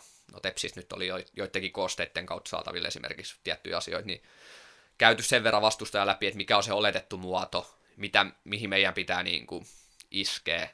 Toki ne on aina semmoisia juttuja, että niin kuin Närppes Craftiin vastaan tapahtui, että ne pelas ihan eri muodolla Raumalla kuin siellä Närpiössä, niin sitten tavallaan se, mihin me oltiin valmistauduttu, niin se saatiin heittää roskakori saman tien. Mutta niin kyllä, kyllä mä koitan tuoda, en liikaa, mutta hiukan sitä vastustajaa myös, myös esille, koska se vaikuttaa esimerkiksi meidän kentän tasapainoon, että miten vastustaja ryhmittyy tai muuta, niin kautta, kautta kaudella sitten aina käydään torstai-perjantai lähinnä niin kuin siihen peliin liittyviä asioita ja vastustajaan liittyviä asioita läpi. Hei, tota, teidän valmennustiimiin liittyy nyt entinen palloirojen pelaaja, fysiikkavalmentaja Niko Rinne, joka muuten lopetti pelaajauransa nousuun juhli. Se on hyvä tapa lopettaa. Ja, ja maalivahtivalmentaja Matias Ussa, eli vähän sanotaan, että niinku nuorempaa, nyt pieni sukupolven vaihdos ehkä tuolla valmennustiimissä, vähän nuorempaa kaveria sisään ja, ja tota, toki siellä nyt on Pasi Rantanen edelleen mm. vähän vanhemman kaartin kaverina, mutta miten nämä roolit jakautuu harjoituksissa pelejä esimerkiksi? Niin kuin, no okei, okay, maalivahtivalmentaja varmaan työskentelee maalivahtien kanssa, mm. mutta miten esimerkiksi Niko Rinne niin tekee harjoituksissa tai peleissä? No tota, ensinnäkin mä oon tosi kiitollinen siitä, että seura päätti panostaa tähän niin kuin asiaan, että me saatiin oikeasti niin kuin vahva tiimi, missä on oikeasti niin kuin alan erityisosaajia, että sinne ei ole vaan laitettu jotain niin kuin, henkilöä vastaamaan jostain asiasta, vaan oikeasti Nikokin on niin kuin, toiminut Musan niin kuin, fysiikkavalmentajana. Niin meillä on aika selkeät roolit. Niko hoitaa ensinnäkin kentän ulkopuolella treenien jälkeen kahdesti viikossa meidän puntit ja kaikki voimantuottoon liittyvät jutut. Lisäksi hän niin kuin, jokaisia harjoituksia vetää alkurutiinit, missä on sitten erilaisia juttuja, on nopeuteen liittyviä tai kaikkea, kaikkea niin kuin mitä mitä me koetaan. Tietenkin niin kuin, mä johdan sitä kaikkea, mutta mä annan heille tietyt raamit, missä he saa toteuttaa sen. Ja tota, Ussa sitten taas maalivahtien kanssa ihan sama juttu, maalivahti spesifei juttu, ja nyt niin kuin, se mikä on ollut hienoa, niin se ei ole pelkästään sitä, niin kuin, että torjutaan palloa tai avataan maalipotku, vaan siinä on oikeasti tullut niin kuin maalivahdin pelipaikkakohtaisia laatutekijöitä, mihin on otettu kiinni. Ja sitten me ollaan usein vielä linkitetty ne harjoituksen teemaa. Eli ollaan pystytty sillä toimimaan. Sitten Nikol on myös se vastuulla, että hän on tavallaan niin kuin myös äh, tsekkaa esimerkiksi pelissä, tsekkaa treeneissä niin kuin pelaajien sykkeitä, tämmöisiä asioita, meillä on niin kuin sykevyöt ja tämmöiset käytös, niin se on myös niin kuin hänen kontolla pelissä tietenkin alkurutiinit ja pelaajat, ketkä on menossa kentällä vaikka toisella puolella, niin katsoo niiden lämmöt ja näin poispäin. Ja Pasi sitten niin kuin ehkä kokonaiskuvassa niin kuin ensinnäkin antaa mielipiteet, mikä on tosi tärkeää, että hän tuo esiin omi mielipiteitä, miten me voidaan ratkaista joku tilanne ja näin. Ja sitten kuitenkin niin kuin on sitoutunut siihen, että on aina paikalla ja hmm. pystyy, pystyy just niin kuin myös omalla auktoriteetilla saamaan ne pelaajat niin kuin ku, kuuntelemaan häntä ja pystyy tuomaan lisää siihen, siihen yksittäiseen harjoitukseen. Et mun mielestä niin kuin aika selkeät roolit kaikilla ja niin kuin pystytään monelta aspektilta ottamaan se pelaaja huomioon. Hei, tämmönen kysymys mä tähän lisäsin itse. Tota, Sulo Ketola, voiko hän napata ensi kaudella avauksen paikan? Pelaako paljon ensi kaudellakin yhdäkkäri? No, tota, saattaa pelata, saattaa olla, että ei pelaa. tota, mä itse näen ehkä sillä että niinku, meillä on pelitapa, mm. iso kuva, ja on se mikä vaan se formaatti, se numeroyhdistelmä tai se, niin me pyritään tekemään samoja asioita, mutta meillä on niinku pelaajat niinku roolitettu sen mukaisesti. Sulla on täydet mahdollisuudet ottaa isokin rooli, se vaatii vaan töitä, siinä on niinku kuitenkin sit Elias Ahde, mm. toinen hyökkäjä, mm. näin, että niinku, ei tuossa ole yhtäkään pelaajaa, kenen mä sanon suoraan, että, niinku, että sulla ei ole mitään mahdollisuuksia ottaa mm. paikkaa oman pelipaikkas avauksessa. Että kyllä siinä, on, kyllä siinä ihan jokaisella on niin kuin se realistinen mahdollisuus siihen. Hei, sitten semmoinen vielä kysymys, kun liittyy aika pitkälti myös edustusjoukkoihin, mitä on ollut monena kautena, eikä paljon ole ainoa seura. Että ihan ajatellaan vaikka me viime vastustaja Tepsiikin, hmm. niin, niin, tota, niin, joka on vähän, vähän niin kuin kamppailu siitä, että riittääkö pelaajat. Että jos hmm. puhutaan, että palloilujen edustusjoukkue, nyt on A-junnutkin, hmm. B-junnut, reservi, Riittääkö nämä kaikki meille pelaajia? Kyllä, kyllä mä näen, että tällä hetkellä riittää. On siellä joissa, joissa yksittäisissä pelitapahtumissa saattaa olla vähän niin kuin, että on aika naftisti pelaajia, mutta varsinkin niin kuin B on sitten kolme peliryhmää ja mm. Pelaajia tosi paljon. A on 15 omaa pelaajaa plus sitten se kymmenen, mitkä pelaa reservistä edustusjoukkueessa A-ikäisiä pelaajia.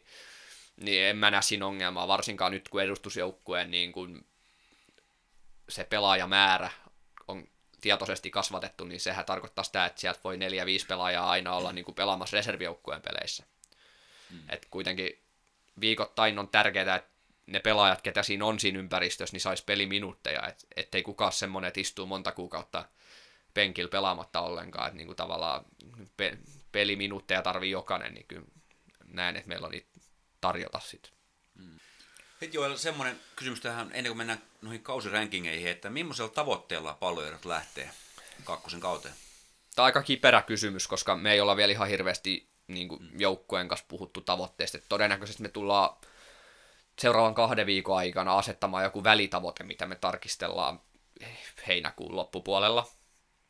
Mutta kyllähän niin kuin seurana sen voin sanoa, että, niin kuin, että me halutaan lopettaa se hissiliike mm. kolmosen ja kakkosen välissä. Et kyllä niin kuin lähtökohtaisesti me halutaan kilpailla kakkosen niin kuin, ta- tasolla vähintään, niin se nyt on ihan minimitavoite, että me säilytetään se sarjapaikka, mutta, mutta joukkueen kanssa tosiaan näistä keskustellaan tarkemmin vielä. Ja hei, ennen kuin tota, aloitettiin tämä äänitys, niin Teemu kanssa vielä muisteltiin sitä, että se sarjan järjestelmä sitten muuttuu ensi kaudellakin. Miten se nyt, käytännössä kun tuli Veikkausliiga Super 1, ykkönen, niin. kakkonen. Mutta oliko se niin, että, että kakkosestakin oli mahdollista nousta jopa Super 1? On, yk, niin kuin kakkosen lohkon ykkönen mun mielestä voi nousta suoraan. Joo. Ja sitten niin kakkosen lohkojen 2-5 sijoittuneet, niin niillä on mahdollisuus päästä sitten niin karsinnan kautta siihen ykköseen. Joo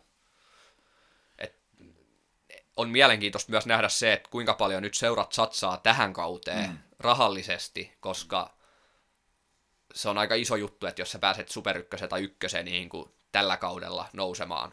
Että se on nyt helpompaa, mitä se tulee olemaan sitten jatkossa taas.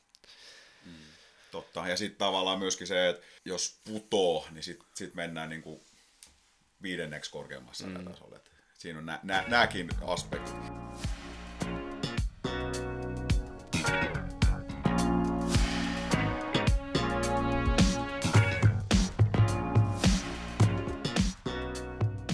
Mutta hei, tämä on Äijän suo podcast ja päästään, meillä on tänään ollut erittäin mielenkiintoista keskustelua palloilujen päävalmentaja Joel Krasson kanssa vähän hänen taustoistaan ja palloilujen tilanteesta kohti tulevaa kautta, joka alkaa siis kuukauden päästä. Siinä on muutama harjoituspeli välissä. Huomenna tosiaan kello kaksi Buena Vista stadionilla äijän suola, niin on, on erittäin mielenkiintoinen Tamu, joka tulee myös Pitsyön spesiaalia. Ja palloilujen Tamulla on jonkun verran historiakin tullut tässä tässä niin kuin puhutaan viimeisen kymmenen vuoden aikana, että siinä on ihan hauskaa vastakkainasettelu. Mutta nyt me hei mennään kausirankingiin. Ja todetaan tässä nyt taas jälleen kerran, aina kun näitä on tehty melkein niin kuin laji kuin laji, niin, niin tota, ei ole tietoa välttämättä ihan hirveästi saatavilla. Kyllä pitää rapaa antaa kyllä joillekin seuroille, että erittäin heikosti päivitetty myös omiin nettisivuja. Et sen verran ei arvosteta omia kannattajia, että et ei ole laitettu tulevan kauden joukkueesta juurikaan mitään. Niin se on suuri sääli. Mutta tässä mennäänkin nyt sitten vähän mutulla, vähän ehkä, ehkä siitä, että millainen se organisaatio, mitä sieltä yleensä tulee ja, ja, tota, ja sitten tietysti jonkun verran vähän kalastamallakin tietoja, niin, niin tota, me lähdetään tekemään tätä kausirankingia ja mun mielestä voitaisiin aloittaa sieltä bottom kakkosesta. Näin ei tarvi olla mikään niin kuin järjestyksessä sinänsä, vaan top 5 joukkueet omasta mielestä, bottom 2 joukkueet, niin aloitetaan hei bottom kakkosesta.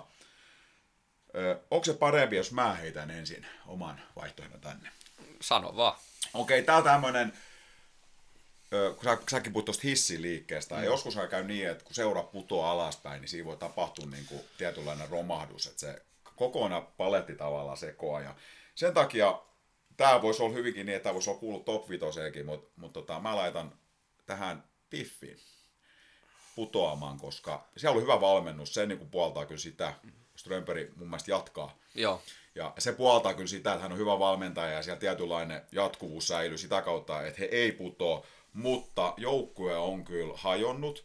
Heiltä löytyy kyllä kotisivut tietoa, että ketä sinne on tullut, mutta se on semmoista Suomen Ruotsi ja, ja, ja Turusta mm. tuli Jokke. Ja, ja oli, mun pitäisi selittää, kuka helvetin Jokke on, kun on tullut sinne, mutta ja sieltä on lähtenyt hyviä pelaajia paljon pois. Ja mm. muun muassa niin kuin Kesin Voka, joka oli ykkösessäkin ihan hyvä maalintekijä, kakkosessa hemmetin hyvä maalintekijä, niin hän valitsi kuitenkin mennä palaa kolmoseen Interiin. Eli kyllä sekin kyllä. mun mielestä on jonkunnäköinen viesti, että uskooko kaikki siellä välttämättä niin kuin piffi tai haluuko olla siinä hissiliikkeessä mukaan. Mä heitän piffi. Joo, siis tota, toi on mielenkiintoinen toi piffi sen suhteen, että, että, että siellä on tapahtumassa nyt isoja muutoksia. Ne on nuorentanut todella paljon sitä. Sitten ne on, siis ne on käytännössä tällä hetkellä tehnyt sopimuksia 16-21-vuotiaiden pelaajien kanssa Turun seudulta. Siellä on ihan mielenkiintoisiakin, esimerkiksi toi Veetilainen, 05 syntynyt hyökkääjä, mikä siirtyi Paihasta Piffi ja tehnyt nyt jo miesten peleissä kolmosessa ja nelosessa aika paljon maaleja. Et mielenkiintoista, miten, miten niin kakkosessa sitten lähtee, mutta tosi nuori joukkue, mutta sitten hassu sillä että niin sit siinä kuitenkin yksi semmoinen 35-vuotias saksalainen mahtui niin mukaan, minkä ne nyt on tässä julkistanut, niin mutta varmasti hyvin erityylinen piffi, tai ei välttämättä pelillisesti erityylinen, mutta hyvin paljon niin kuin nuoren, nuorennettu joukkue. Mikä muuten yleensä kertoo siitä, että rahat on vähissä, eli voi olla, että on ollut ykkösen kausi taloista aika raskas. Niin, tai älä sano mitä, katsotaan vielä, tässä on kuukausi aikaa, niin ku, kuinka monta sopimusta sieltä vielä tulee, mutta... Tämä oli mun veikkaus, Piffi, mm. mitäs Rasso, mitä sä heittää?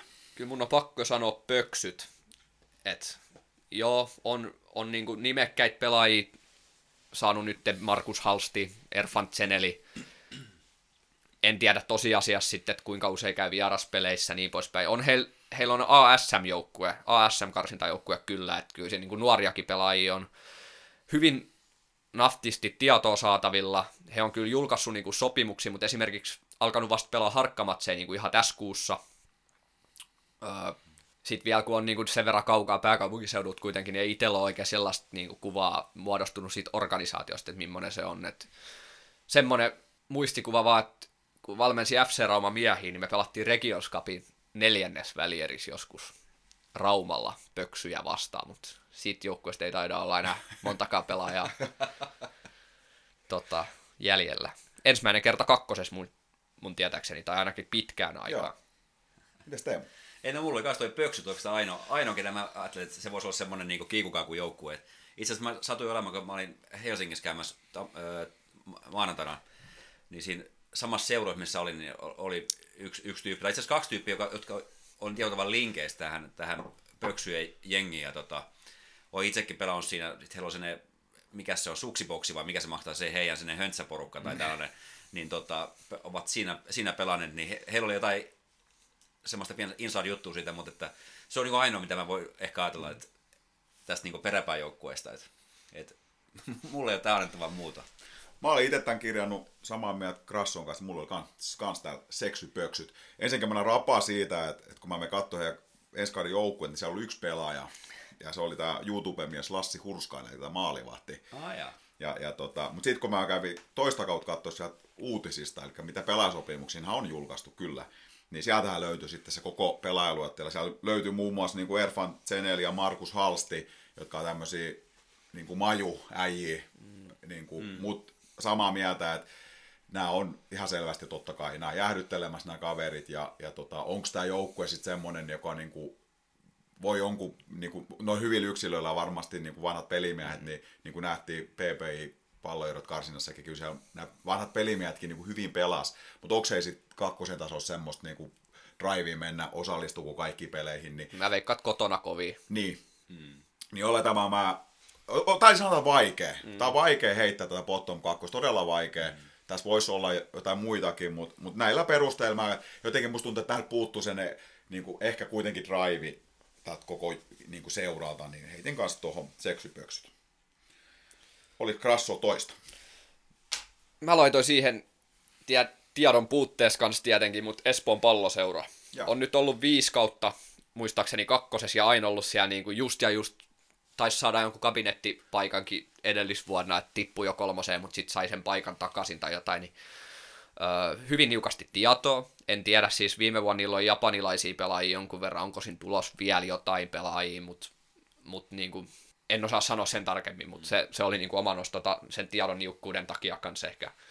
Ja sitten kun ei, ei niin paljon tule sitä pääkaupunkiseutua itse nähty, niin kuin, mm. Turun Tampereen seudun vielä jotenkin tietää, niin kuin, kun on tuttuja pelaajia tai muuta, niin Mulla on myös semmoinen muistikuva mutta Epsistä, että siellä on ollut ihan hyvin niin kuin ottelutapahtumia, että ne olisi niin kuin satsannut niihin. Mulla on semmoinen, niin kuin, että semmoinen aika yhteisöllinen meininki siellä kuitenkin. On, se on se Espoolahden niin kuin semmoinen mm. yhteinen juttu. Joo. Mm.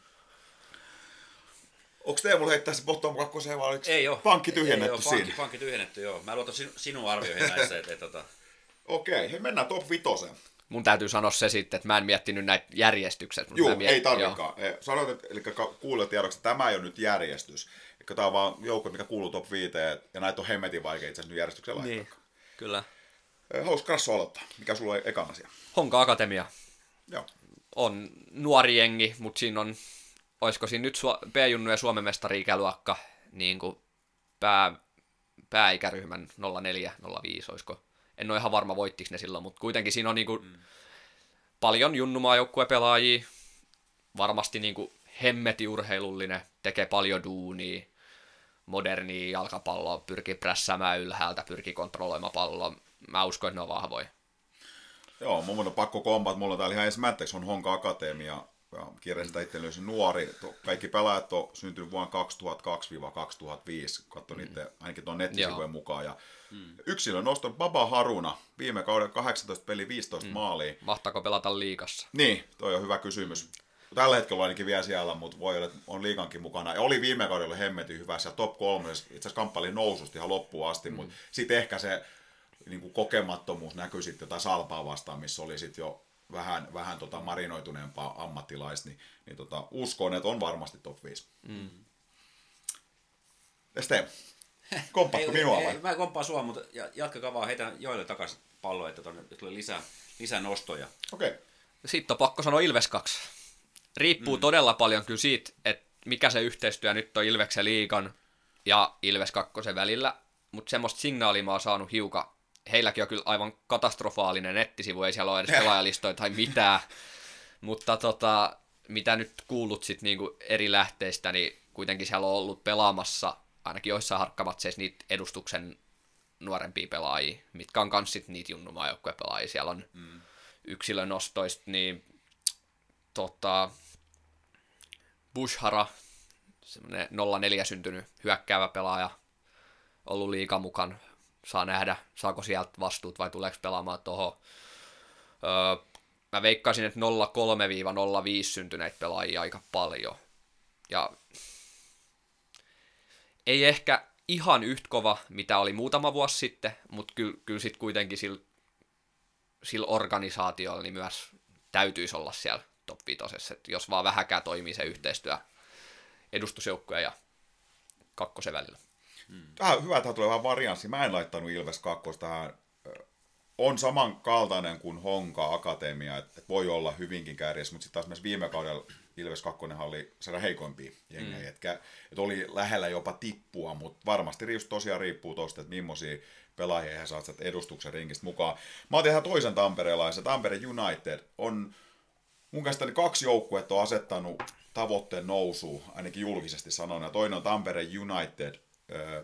On tämmöinen äijäjoukkue, fyysinen, aika kokenutkin. No, se iso kärki Toijala ei ainakaan vielä julkaistu. Se on lähtenyt, se on aika mielenkiintoinen kaksikko. Oli Toijala Kostiainen, siinä oli melkein kaksi neljä metriä niin hyökkääjää. Toijala pelaa Ilveskissoissa nykyään. Okei, okay, no niin. Tota kai en, Ilveskissoissa sivut nähnyt. Pelaaks muuten toi meidän poika, toi Rasva Jussi, se muuten vielä Ilveskissoissa. Pelasi viime kaudella. Pelaa varmaan, okay, luulisin. No niin.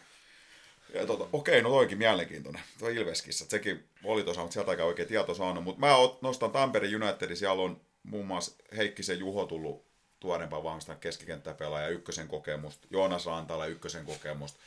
Ja, ja tota, on myös jatkuvuutta valmennuksessa. Ja mä jotenkin uskon, että Tamu tulee olemaan, niin kuin viime, viime kaudellakin oli siellä, siellä tota, ei nyt noususta kamppailu, mutta, mutta oli, oli niin kuin hyvänä siellä niin kuin ylemmän kolmanneksen joukkueena. Uskon myös ensi kauden siihen, ja kun tavoitteet on laitettu nousuun, niin, niin tota, kyllä mä uskon, että se tulee tuon vitosessa olemaan vähintään. Joo. Ehkä sen sanotaan, että pieni miinus, että ehkä sen ihan tiiäks, kärkiosaaminen ehkä puuttuu. Aika tasainen hyvä joukkue, mutta semmoisia, että ei siellä välttämättä ole mitään niin kuin Elias Ahten tasoisia maalisyykiöitä kuitenkaan. Hmm. Joo, mä sitten taas laitoin nyt kolmanneksi vaihtoehdoksi tätä, niin se Ilveskissat. Joo. Et viime kaudella oli ajoittain todella vahva, loppusyksy hiukan heikkeni, mutta sieltä mun mielestä ei pelannut enää ne, niin kuin ne tavallaan avainjätkät, se mikä Gerald Ben, ben. tai se, joo, hyvä maalintekijä. Sitten nyt siellä on Toijala se toinen, mikä siirtyi Tamust sinne. Helmisen Erkka, todella taitava pelaaja. Sitten siellä oli se yksi, oliko se Irakista vai Iranista Juu. se yksi hyökkävä pelaaja, mikä oli todella... Johnny Purva. Niin, kyllä. Mm. Oli todella isossa roolissa siellä. Öö, mä veikkaan, että jopa enemmän äijäjoukkue kuin, kuin Tamu tällä Joo. kaudella. Niin kuin semmosia isokokoisia pelaajia, hyviä ta- kamppailemaan, taistelemaan. Sitten se Toijala on vielä mielenkiintoinen siinä, että sehän on, niin kuin, vaikka se on kauhean kokoinen jätkä, niin se on yllättävän tekninen. Juu, Pystyy juu. pienessä tilassa pelaamaan ja kääntymään. Ja, ja suhteellisen niin kuin vikkeläkin niin isoksi kaveriksi. Joo, mä oon Ilveskissä, oli mun niin kuin melkein listoilla, mutta sitten kun en ihan varma löytänyt, että jatkaako tämä Zanitpur esimerkiksi siellä, ja hän oli ihan ylikylän kaveri sinne. Tota, ja sitten muistan, että viime kauden lopussa oli jotain tämmöisiä huhuja ainakin, että että siellä pelaajia oli jäänyt pois, koska ei palkkoja ollut maksamat, niin, mm. niin tällaista, tällaista niin kuin, nämä ei ole ikinä niin kuin, hyviä signaaleja. Niin, nämä vaikuttaa kaikkeen, mutta niin kuin tällä hetkellä, kun katsoo mm. sitä joukkueen rakennet, niin jos Kyllä. ne noilla pelaa koko kauden, niin veikkaan, että tulee olemaan vahvoja. Kyllä. Ja seuraava mulla oli Atlantis. Okei. Okay. Eli se, on, se oli viime kaudellakin mun mielestä kärkikahinoissa omassa lohkossaan, mutta se on niin kuin lähtökohtaisesti semmoinen, että niillä tulee paljon ulkkaripelaajia, niillä on paljon niin kuin myös Suomessa kasvaneet ulkomaalaistaustaisia pelaajia, ne on yleensä niin kuin tosi, tosi taitava jengi, hyviä yksilöitä paljon. Öö, saa nähdä, miten he saa se joukkueen toimimaan niin kuin kollektiivina, mutta niin kuin voittihan ne Tepsi harkkakaudella mm. noin, et niinku, mm. ja Ilveskissat ne voitti, et on niinku kyllä, uskoisin, että tässäkin se klassinen kyllä, että miten sitten rahat riittää ja niin poispäin, mutta organisaationa hyvin mitä sanomaton itselle, mutta kuitenkin sitten niinku ton, toi joukkue tulee olemaan varmasti tosi kova. Tästä oli taas lisää vareja. Siitä en laittanut Atlantista. Selailin kyllä heidän, heillä löytyi kyllä ensi kauden joukkue niin kuin listattuna siinä, mutta siis oli vielä pahasti vajaa, että ei ollut läheskään varmaan kaikki, mutta siellä löytyy hyviä tuommoisia ulkomaalaisia ja ulkomaalaistaustaisia pelaajia niin kuin paljon. Ja pitää muistaa, että Atlantishan niin kuin reservithän viime kaudella veti kolmasen melkein samanlaisen kauden kuin palloirot. Mm. Ja sitten tuli tämä Tää, tota, pitäisi muuten loppuun myös käydä. Ne pelasin C-lohkos, tai mikä niin, siinä okay. itälohkos. Eli ne joutuu nyt sitten perustaa mm. oman Varmaan. yhdistyksen juu. Juu, sääntöjen mukaan. Niin. Ja oli Atlantis siinä, mutta mä semmoisen sanon vielä Atlantiksesta, niin sympatiat Atlantiksessa sikäli, että sehän oli Jösta Sunkvistin jengi, mm. että Leventi Liimiksin tota, Kyllä. Ja siinä on semmoinen hauska tausta, plus, että kun menet heidän kotisivuun, niin pääset 90-luvulla suoraan. Että se, Joo, se on kyllä. se oli kyllä, mä että se on suoritus, että pystyy pitämään, niin semmoisia niin pystyisi enää, niin ne, ne oli kyllä toisaalta aika niin kuin raikas tuulhadus mm. tuonne retroilijalle. Niin. Mutta ei, mä laitoin, mä en laittanut Atlantista, tota, mulla tuli, mulla oli pakko laittaa siihen, toinen ketä on ilmoittanut tavoitteeksi nousun, FC Jats, on niin kuin, aika laadukas jengi, niin kuin, alhaalta ylös, voisiko sanoa. Sitten muutama aivan poikkeuksellinen laatuyksilö, eli Firmino viime kaudella 23 maalia, muutama peli kun näin livenäkin, ja, ja katsoin niitä, niitä sit muuten, niin on kyllä erittäin hyvä maalintekijä ja toho sarjaa. Ja mm. Eino Ivari Pitkällä muun muassa kans, kans tota noin, niin laatu, laatu pelaaja mun mielestä. Mutta sit, ja, siis vaarallinen hyökkäyspäässä. Kun katsoo harjoituskautta, ne on kyllä omissakin soinut aika paljon, että aika hurrum heitä. Mutta ehkä pieni riski toi italainen valmentaja. Onko käynyt päässyt jo puhumaan hänen kanssa vielä en ole, en ole puhunut. En ole vielä puhunut tosiaan. Ja Jatsikin sinänsä varmasti voi olla tuolla top 5, mutta ihan mielenkiintoista nähdä, että millaiset ne lopulliset vahvistukset on, kun ilmeisesti siinä pyritään saamaan vielä muutamia ulkomaalaispelaajia, niin sehän pitkälti määrittää, mm. että kuinka laadukkaat ne sitten loppujen lopuksi on, että mm. miten se runko toimii. Hei, mitä riskejä sä muuten näet, että tuommoinen italialainen valmentaja tulee Suomeen niin kuin mielenmaisemalta, kun hän tulee tänne, että, että voiko siinä olla niin kuin iso shokki, että tulla kehmessä treenaamaan niin kuin amatööripelaajan kanssa? No se, se varmaan se isoin törmäyskurssi voi olla. Tarvittaisiin tietenkin, riippuu ihan sitten, miten sä suhtaudut jo etukäteen siihen, että kun sä oot tänne, niin todennäköisesti sulla on siinä vaiheessa jo tiedos, tiedos se, että niinku, tämä on sitten niinku semi-professional jengi, mm. että siellä on muutamia ammattilaispelaajia, mutta sitten niinku muuten ne on töissä käyviä tai kouluun käyviä. Mutta en mä tiedä, siis se riippuu niin paljon persoonastakin, että mitkä on sun oletusarvot ja miten sä handlaat vastoinkäymisiä ja tämmöisiä, mutta joo, kyllä siitä paljon puhuttiin myös niin kuin monissa eri medioissa, että niin kuin se voi olla jonkunnäköinen riski tai tällainen, mutta ilmeisen hyvin nyt on lähtenyt ainakin käyntiin.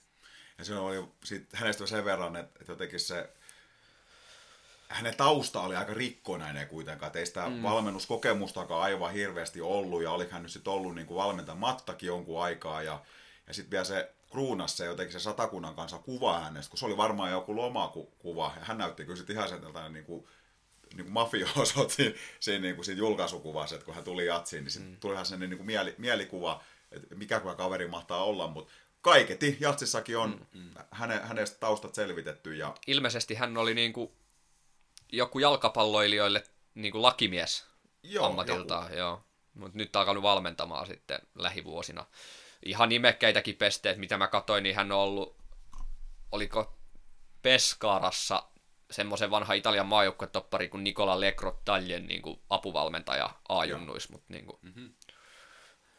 Mut hän tulee kuitenkin Italiasta tänne Suomeen, mm. ettei ole mitään niin e- Eurooppa-pestiä jossain välissä. Oli siinä joku Bulgaria lyhyt pesti välissä. Okei. Okay, Joku todella erikoinen. Joo.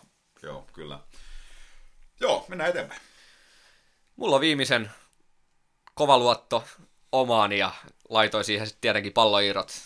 Että tota, kyllä mä näen, että toki se vaatii niin kuin nappisuoritusta, e, e, mitä ei saa ilmatteeksi, mutta kyllä meillä on niin kuin pelaajat siihen, että me pystytään niin kuin taistelemaan top 5 joistakin. En mä näe sitä mahdottomaksi. se on kunnianhimoinen tavoite, mutta se ei ole mahdoton tavoite. Mä laitoin kans tänne, että kompaan tässä samaa, eli mulla on vielä yksi jäljellä, mutta tota, pistin palloirot kans muutama vahvistus ja, ja jos nyt esimerkiksi Juuso Aalto tulee ja hän pääsee hyvää pelikuntoon, niin, ja mitä ymmärtänyt, niin no, että siinä tulee myös ihan niin kuin tavallaan kärkipään vahvistuksia, niin kuin joukkue on vahva, toi urheilullinen pohja ja kuitenkin ns. sama sapluuna, niin tota, jos kaikki menee nappiin, niin viiden joukko ihan, ihan varmasti saatavilla. Ja, ja heti heitin vielä tänne, tämä on enemmän tänne tunnepuolen juttu, todennäköisesti ei välttämättä ole top 5, vaan nyt enemmänkin kamppailu joka kausi, että säilyykö sarjassa, mutta Grankula IFK, mm-hmm. vanha kunnon Petter Meijer, jatkaako vieläkin? Joukkueen johtaja ilmeisesti. ah, se meni siinä. Niin. Täälläkin oli näköjään pelaajalistaus sitten edelleen viime kauden. Ja Juha Hakola, Joo, hän ainakin pelasi viime kauden vielä. Sitten tästä on Joo. nettisivun varas, mutta mut tota, ja heilläkin on se A-junnut SMssä tällä hetkellä, että kyllä siellä niinku yksittäisiä varmasti tosi hyviäkin niinku junioripelaajia on sit niinku mukana siinä edustusjoukkueessakin. Joo. Voi olla ihan mahdollinen. Ja Granin se kenttä, niin sieltä on erittäin tietysti huonoja muistoja, siellä paljon sitä tippu, tippu ratke sieltä, mutta niin kuin kaunis kenttä ja jotenkin siinä on semmoista futisromantiikkaa. Mutta hei, tää oli kausi ranking. Saa nähdä, näin voidaan palata kauden jälkeen, miten nämä toteutuu kaikki, kuinka tyhmiä me oltiin tässä vaiheessa, niin se, se jää nähtäväksi. Pitkä kausi on edessä. Seitsemän kuukautta, niin tiedetään, mikä on lopputulos.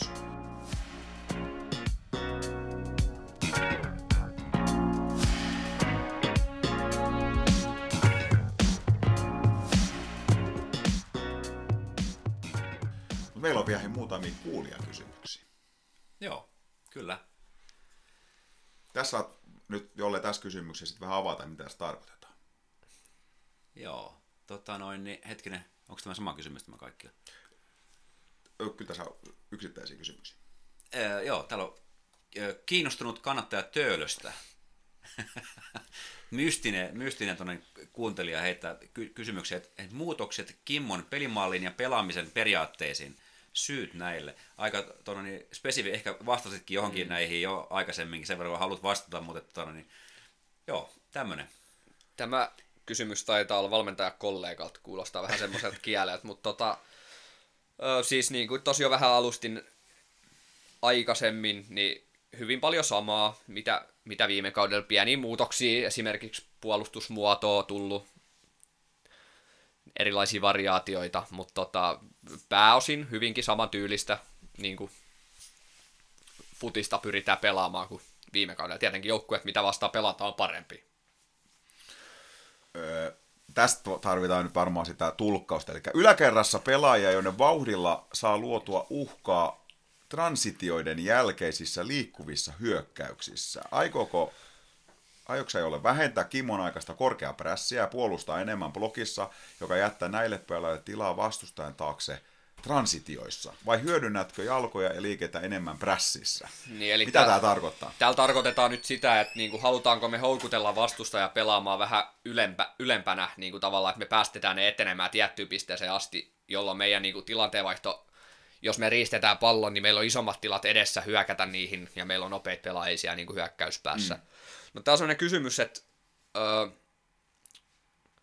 varmasti tulee olemaan kauden aikana sekä että. Jossain pelissä voi olla ihan loogistakin niin tiputtaa hiukan prässikorkeutta ja joissain taas niin prässätä ihan niin ylhäältä kuin mahdollista. Että niin kuin, öö, varmasti tullaan kauden aikana molempia näkemään. Ja tiet, tietyllä tapaa kyllähän se meillä on niin kuin looginenkin ase siinä, että jos me puolustetaan matalammalta, niin, niin että meillä on ne nopeat hyökkäävät pelaajat, ketkä pystyy hyökkäämään nopeasti tiloihin sit, niin kuin tilanteen vaihdossa. On sitä pohdittu. Mitkä pelivaiheet sä näet pallojuurien menestymisen kannalta tärkeimpinä ja miten näitä vaiheita on painotettu harjoittelussa? No, nyt mennään aika varmaan tällaisella normikuuntelijalla syviin aiheisiin, että tota, kysyjä voi vaikka soitella mulle, niin voidaan keskustella lisää jalkapallosta, mutta tota, no tietenkin nyt kun sarjataso on kovempi, niin kyllä se puolustuspeli eri vaiheet, on se sitten syvällä puolustamista, oman boksin puolustamista, tai sitten niinku ihan sitä prässiä siellä yläalueella, niin kyllä niitä ollaan niinku käyty harjoittelus läpi, niitä tullaan käymään läpi kauden läpi, erilaisia muotoja vastaan niin edelleen, että niin kuin, kyllä, kyllä, se on huomioitu. Sitten tietenkin ö, pallollisesta vaiheesta nyt ollaan paljon käyty sitä, että niin kuin meillä olisi kenttätasapaino kunnossa siinä, kun, meillä on, kun me hyökätään, ja että meillä olisi niin kuin tarvittavat ylivoimat tarvittavissa paikoissa, että me päästään etenemään turvallisesti, loogisesti eteenpäin. Onko meillä omassa boksissa tota, hyviä pääpelaajia? No kyllähän siinä nyt, jos miettii, niin Schultzi, Jami Halminen niin on lähtökohtaisesti tällä tasollakin hyviä pääpelaajia, niin kyllä mä oon luottavainen, luottavainen siihen, että niin kuin se meidän boksipuolustamisen organisointi tulee olemaan ihan ok. Tuli tästä muuten, kun puhuttiin Granista, niin tulee mieleen kausi 2015, silloin kun palloeurot putosi, niin Granis oli semmoinen peli, ja meillä oli kuitenkin puolustuksessa topparen Setänen ja Martsis, jotka kumpikin kohtuu hyvin pääpelaajia, niin, niin mä en muista kuka se kaveri oli siellä. Niin joka, niin siis Granin taktiikka oli se, että ne pelas mahdollisimman paljon niin, että ne sai sivuraja heittoa. Joo, Elia Heiskanen heitti niitä joo, joo, siis se oli ihan uskomaton. Siis niitä, niitä, tuli varmaan 30 siinä Niin pelissä. tuli, joo, ja ni- niitä ne halus. Joo, aika mielenkiintoinen taktiikka.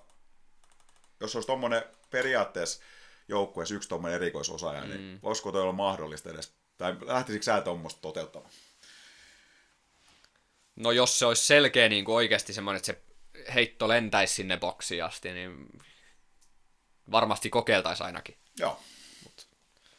Hei, sitten täällä on kuulija kysymys. Miltä näyttää ää, miesten reservijoukkueen M2-tilanne tällä hetkellä?